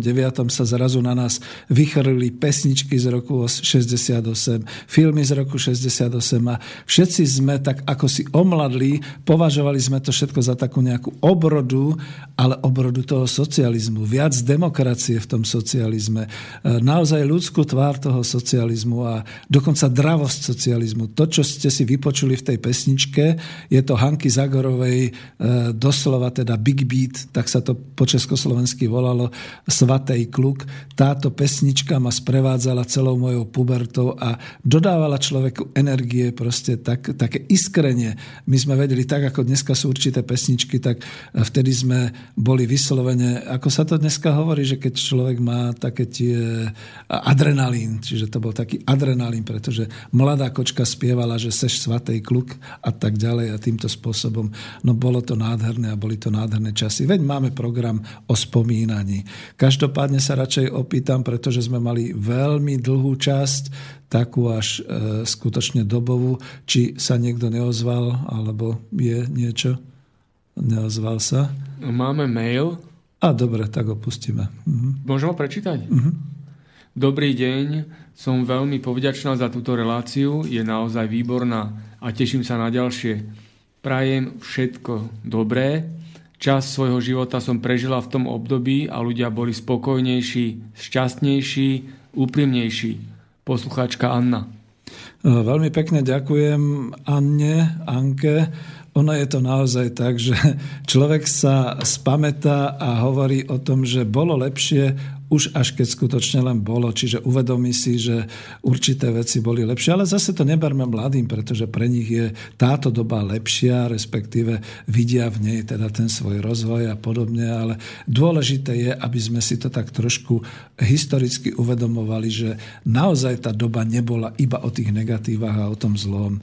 A teraz ďalšia vec, ja síce preskočím dokonca ešte jednu časť, čo som chcel takú ekonomickú, lebo už toho dneska bolo dosť a to som ešte nehovoril o avíze, ale skoro som až vyzýval niekoho a, a zatiaľ som to nedostal, ale kľudne poviem, že bolo včera 1. mája, čiže aký mám názor na to, alebo aby som sa o tom zmienil.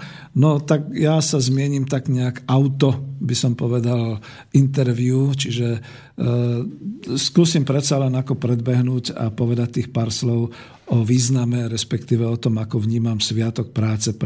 mája. No pre mňa vlastne ako pre dieťa, možno až do puberty, boli tri také sviatky, ktoré začínali od rána a to dieťa vo mne sa teší dodnes na tieto sviatky. Vtedy to však boli sviatky, pri ktorých človek e, večer e, od očakávania, čo bude nasledujúci deň, ani len oči nevedel zatvoriť a nevedel spať. A tieto sviatky, týmito sviatkami boli Vianoce, to bolo prvé, pretože štedrý deň, keď rodina bola spolu, očakávali sme darčeky, krásny vianočný stromček a boli sme spolu. Bola to Veľká noc, teda veľkonočný pondelok a s ním spojená šibačka a polievanie zase už od rána, pochodovanie s otcom po susedoch a po rodine, potom keď som bol väčší, e, v parte chalanov zvoniacich po susedkách a po spolužiačkách a no, dokonca aj nejaké prvé tie šnapsy a, a alkoholizovaná nálada a podobne. A bol to 1. máj, sviatok práce, ale práve že v ten deň, keď e, nepadol práve na nedelu, tak sa pracovať nechodilo. Bol to taký sviatok, kde skutočne všetci chodili oslavovať na ulice, išli sme pekne do sprievodu. A to vzrúšo, keď po uliciach už od rána, už od 7 hodiny sme sa ponáhľali na nejaké to sústredisko, hrala hudba s ampliónov, ako sme sa radostne stretli tak ako povedzme sme boli spolužiaci zo školy Áno, samozrejme, keď to bol pracovný deň. Jedna vec, ktorú tu musím fakticky uviesť. Všetci tí s tým antikomunistickým pohľadom hovoria, povinne sme museli do toho 1. maja. Prepačte, vážení, to bol pracovný čas. Čiže počas pracovného času sa dalo buď flákať, alebo ísť na 1. mája a ľudia tam chodili radi. To je to, čo hovorím ja, že pre mňa to bolo celé to obdobie takým tým sviatkom, keď človek išiel a vrátim sa k tomu dieťaťu vo mne, keď hrala hudba s ampliónom, no samozrejme boli to nejaké tie pochody revolučné alebo tie nejaké ľudové muziky. E, keď som bol ešte menší s otcom, na Zoradisku dostali sme mávatko, dve malé vlajky, teda tú československú a sovietsku, neskôr aj balóniky. Potom bol nejaký dlhý prejav, keď sme stáli, pri hymne sa e, ľudia zastavili, zmlkli, stáli a skutočne s úctou počúvali. A vidíte, ja som dal hymnu Československej socialistickej republiky a na schvál som nedal to, čo potom nasledovalo, že väčšinou nasledovala aj hymna Sovietskeho zväzu a nasledovala aj internacionála. A nepovažujem to za také, pretože žiaľ Bohu tá internacionála a hymna Sovietskeho zväzu sa občas v tých nejakých spomienkových eh, verziách objavuje skôr hanlivo. A ja musím potvrdiť, že my sme boli predovšetkým občania a boli sme hrdí na svoju vlast Československú socialistickú republiku. No, všade boli malinovky. Pamätáte sa ešte niektorí na také tie malinovky? To boli také tie sáčkové malinovky s takouto slamkou buď to boli malinovky skutočne také rúžové červené s takou dobrou malinovou chuťou, neboli príliš presladené, alebo to boli oranžády takisto v, to, v tom e, sáčku z umelej hmoty priesvitnom, takisto ako s pomarančovou príchuťou. Bolo to fantastické, dneska to už nie je. Odporúčam výrobcom v marketingu zaviesť takúto výrobu.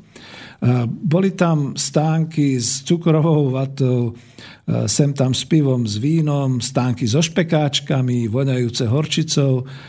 V týchto predškolských rokoch si ešte pamätám dokonca aj na alegorické vozite. Už sa teraz nevyskytujú. Ja som bratislavčan, tak som mal možnosť skutočne zažiť alegorické vozy.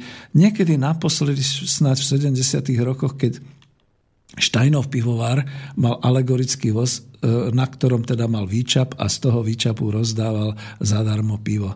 To bolo niečo.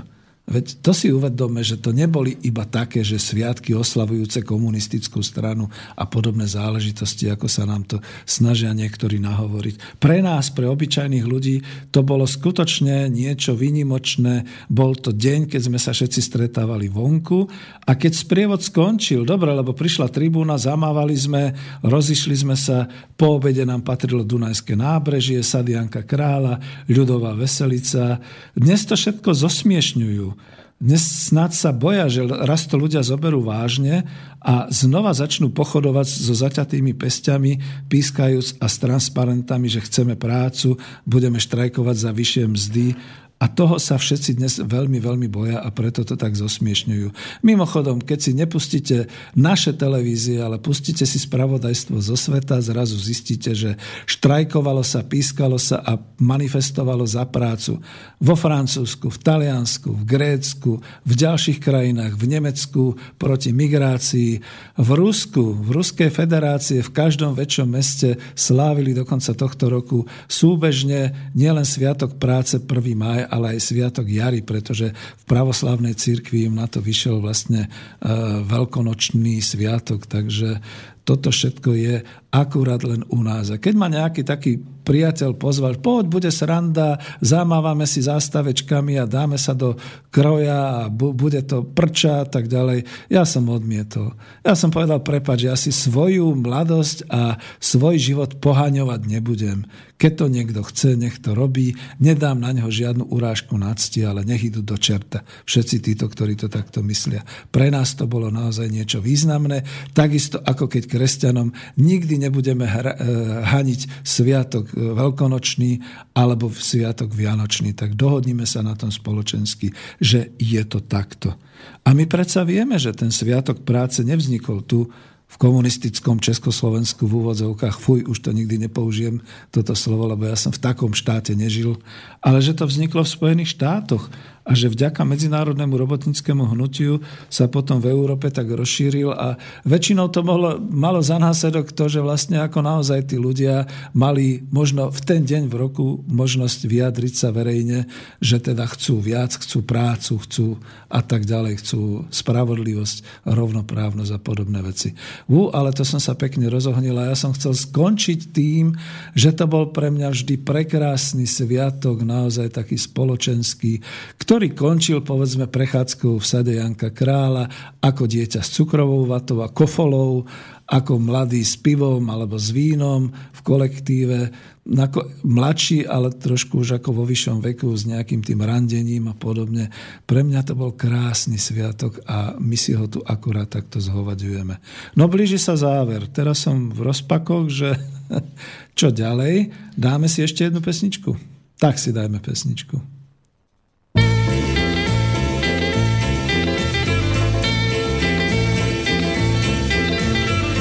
Kdo se večer hájem vrací, ten ať klopí zraky, ať je nikdy neobrací, blbě křivolatý. Jinak jeho oči zjistí, i když se to nezdá, že na věci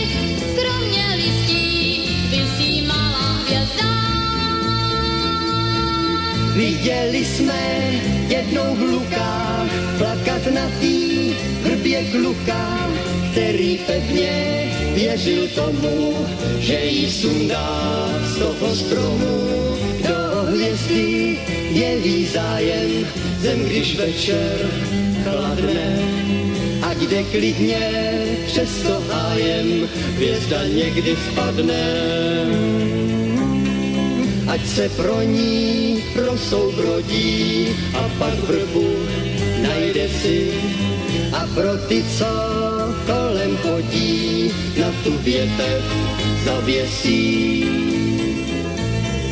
Kdo se večer hájem vrací, ten ať klopí zraky, ať je nikdy neobrací, vrbě křivolatý.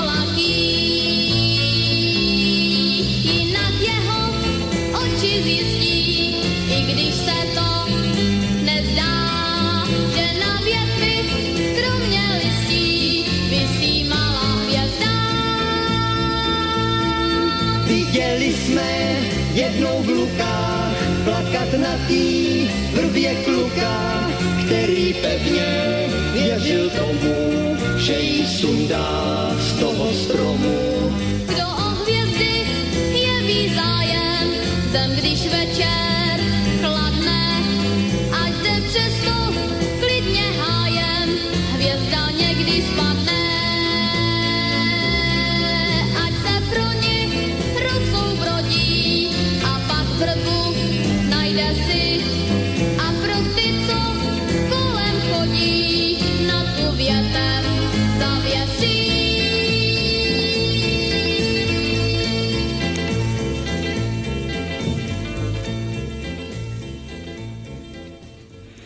No a toto zase bola pesnička od Olympiku, Hviezda na vrbie. A kľudne poviem, že zase sa písal nejaký rok 68 alebo 69. A prečo to spomínam, prečo som to sem dal? Pretože keď si ju vypočujete, za prvé my za ničím plakať nebudeme, je to naša mladosť, je to naša história a tu nám nikto nevezme. Za druhé, tá hviezda, ktorá bola kdesi na tej vrbe, to mi vždy pripomína teraz tú situáciu od toho roku 90, keď všetky tie hviezdy červené boli sundané, boli zničené. Pripomína mi to ináč mimochodom aj ešte drsnejší spôsob, ako sa deje na Ukrajine, keď sundávajú vo veľkom takýchto, takéto monumenty a takéto veci. A zbytočne, pretože to patrí k nejakej tej kultúre, k nejakému tomu obdobiu, ktoré sme prežili. Takže takto to je. No a ja sa vrátim k avízu, pretože už pomaly končíme v tej relácii a to avízo som vlastne robil takisto ako kolážov z nejakej tej pohľadnice Slušovíc. Tu som chcel ešte doplniť že oni tie Slušovice skutočne presiahli nielen teda svoj odbor polnohospodársky a stali sa naozaj agrokombinátom a priemyselným koncernom v tom dobrom slova zmysle, Zase ľudia nevedia a ja to musím ako ekonom povedať, že kedysi som sa s otcom hádal, že či to má význam, že e, výrobnohospodárska jednotka sa označuje, že e, Unigal, hydinársky priemysel, koncern výrobnohospodárska jednotka a niekto iný zase bol Trust. Myslím, že napríklad robil som v Tesle spotrebnej elektronike koncern alebo Trust, to si uzrejmím. A že tieto názvy prečo zodpovedajú tým kapitalistickým a otec vysvetloval organizačne. To je podľa organizačnej schémy, pretože trust sa odlišuje od koncernu povedzme naozaj tým, že zatiaľ čo ten trust je taký voľnejší, alebo opačne to bolo, naštudujem si to, to teraz presne neviem. A vrátim sa teda naspäť k tomu avízu, že e, Slušovice skutočne prekročili veľmi, veľmi široko nie len teda tie svoje odbory, ale išiel, a išli teda aj do sveta. A jedna z tých kritík, ktoré naozaj povedzme aj ja môžem považovať, pretože som bol e, zahraničný obchodník, bola, že si povybavovali proste množstvo tých pečiatok a povolení a začali teda dovážať a vyvážať ale bolo to želateľné, takisto ako dneska sú určité veci želateľné, keď sa z toho potom vlastne deje nejaký zisk a nejaké odvody do štátu a teda deje sa niečo príjemné a pozitívne pre to hospodárstvo. Pretože sám som napríklad pracoval v podniku zahraničného obchodu Koospol, ktorý ja som konkrétne bol na vývoze e, hydiny a kurčiat a z toho boli devízy a tak ďalej. Čiže keď ten e, slušovický zahraničný obchod dokázal exportovať s tým, že získal devízy a že si tie devízy, devízy zase v podstate používal pre seba a dovnútra do svojho podniku. No čo im dneska chceme dnešnými očami vyčítať? No asi moc by nebolo čo, skôr by to bol dobrý vzor.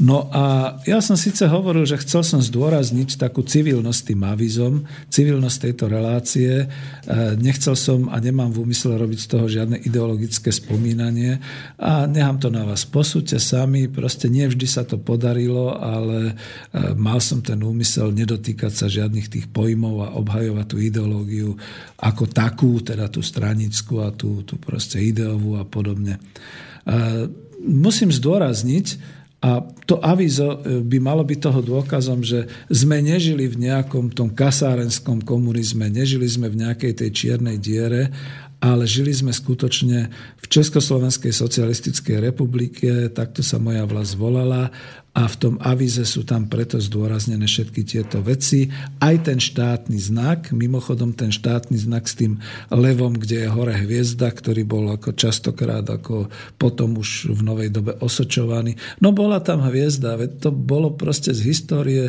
od nejakého roku 45, veď akože, no a čo by ste tam chceli si dať? No možno v Plzni by si tam dali americkú pruhy a, a hviezdy, ale u nás to naozaj oprávnene bola hviezda.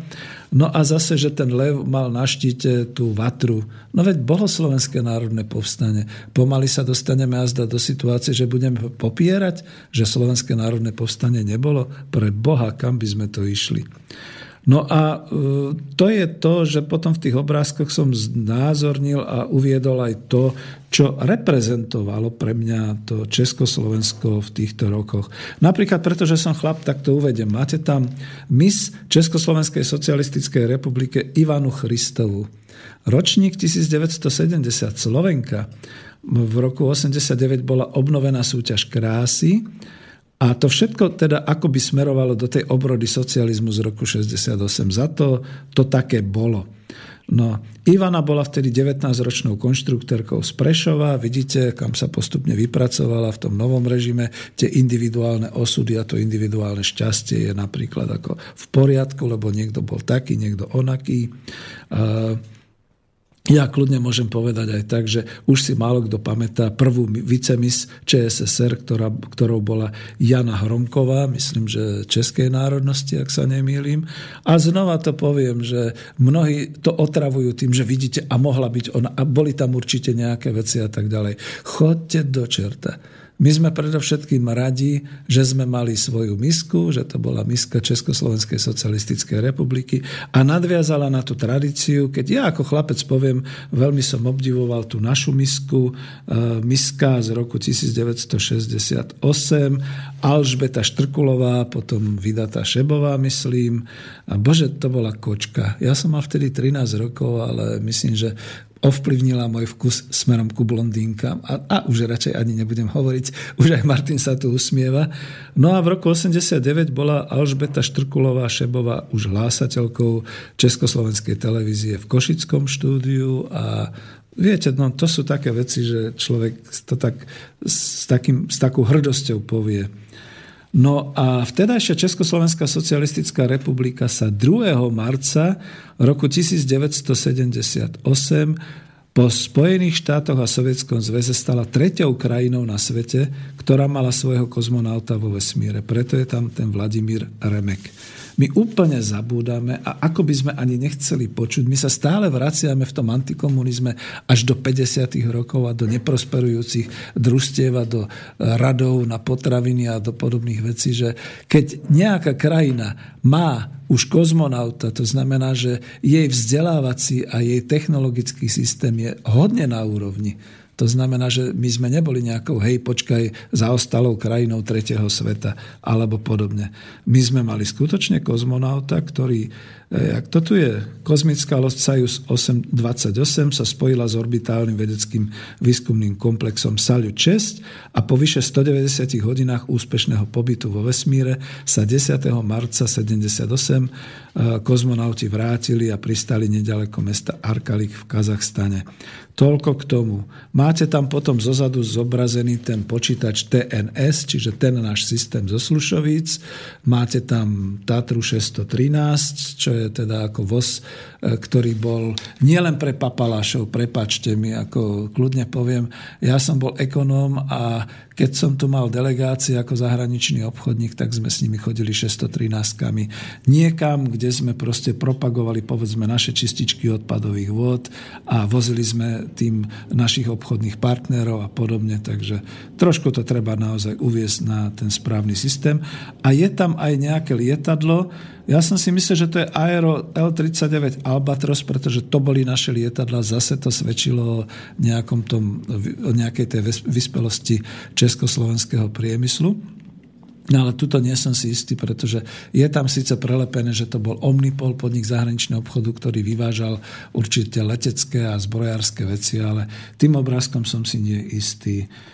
No a to, to, to je všetko. No ešte tam máte samozrejme, že kombajn na poliach na Žitnom ostrove na Slovensku, vtedy obilnici Československa, no porovnajte si to so súčasnosťou a budete plakať.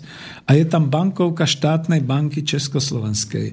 Tie povestné zelené hladčany, stovka, ak ju doma ešte niekde vyštracháte, tak pamätajte, že budete mať v rukách hodnotu nie 100 korún československých, ale možno je to viac ako dnešná 500 eurová bankovka. A už mi Martin ukazuje, že sme už niekde úplne na konci, tuším, že? Takže ešte to bolo veľa čo povedať. Ja ovšem uvediem, že toto bol úvodný, uh, toto bola úvodná relácia, úvodný diel. Budem sa snažiť mať hostí. Napriek tomu, že to bude o 12. dúfam, že budeme mať aj nejaké maily a nejaké telefonáty.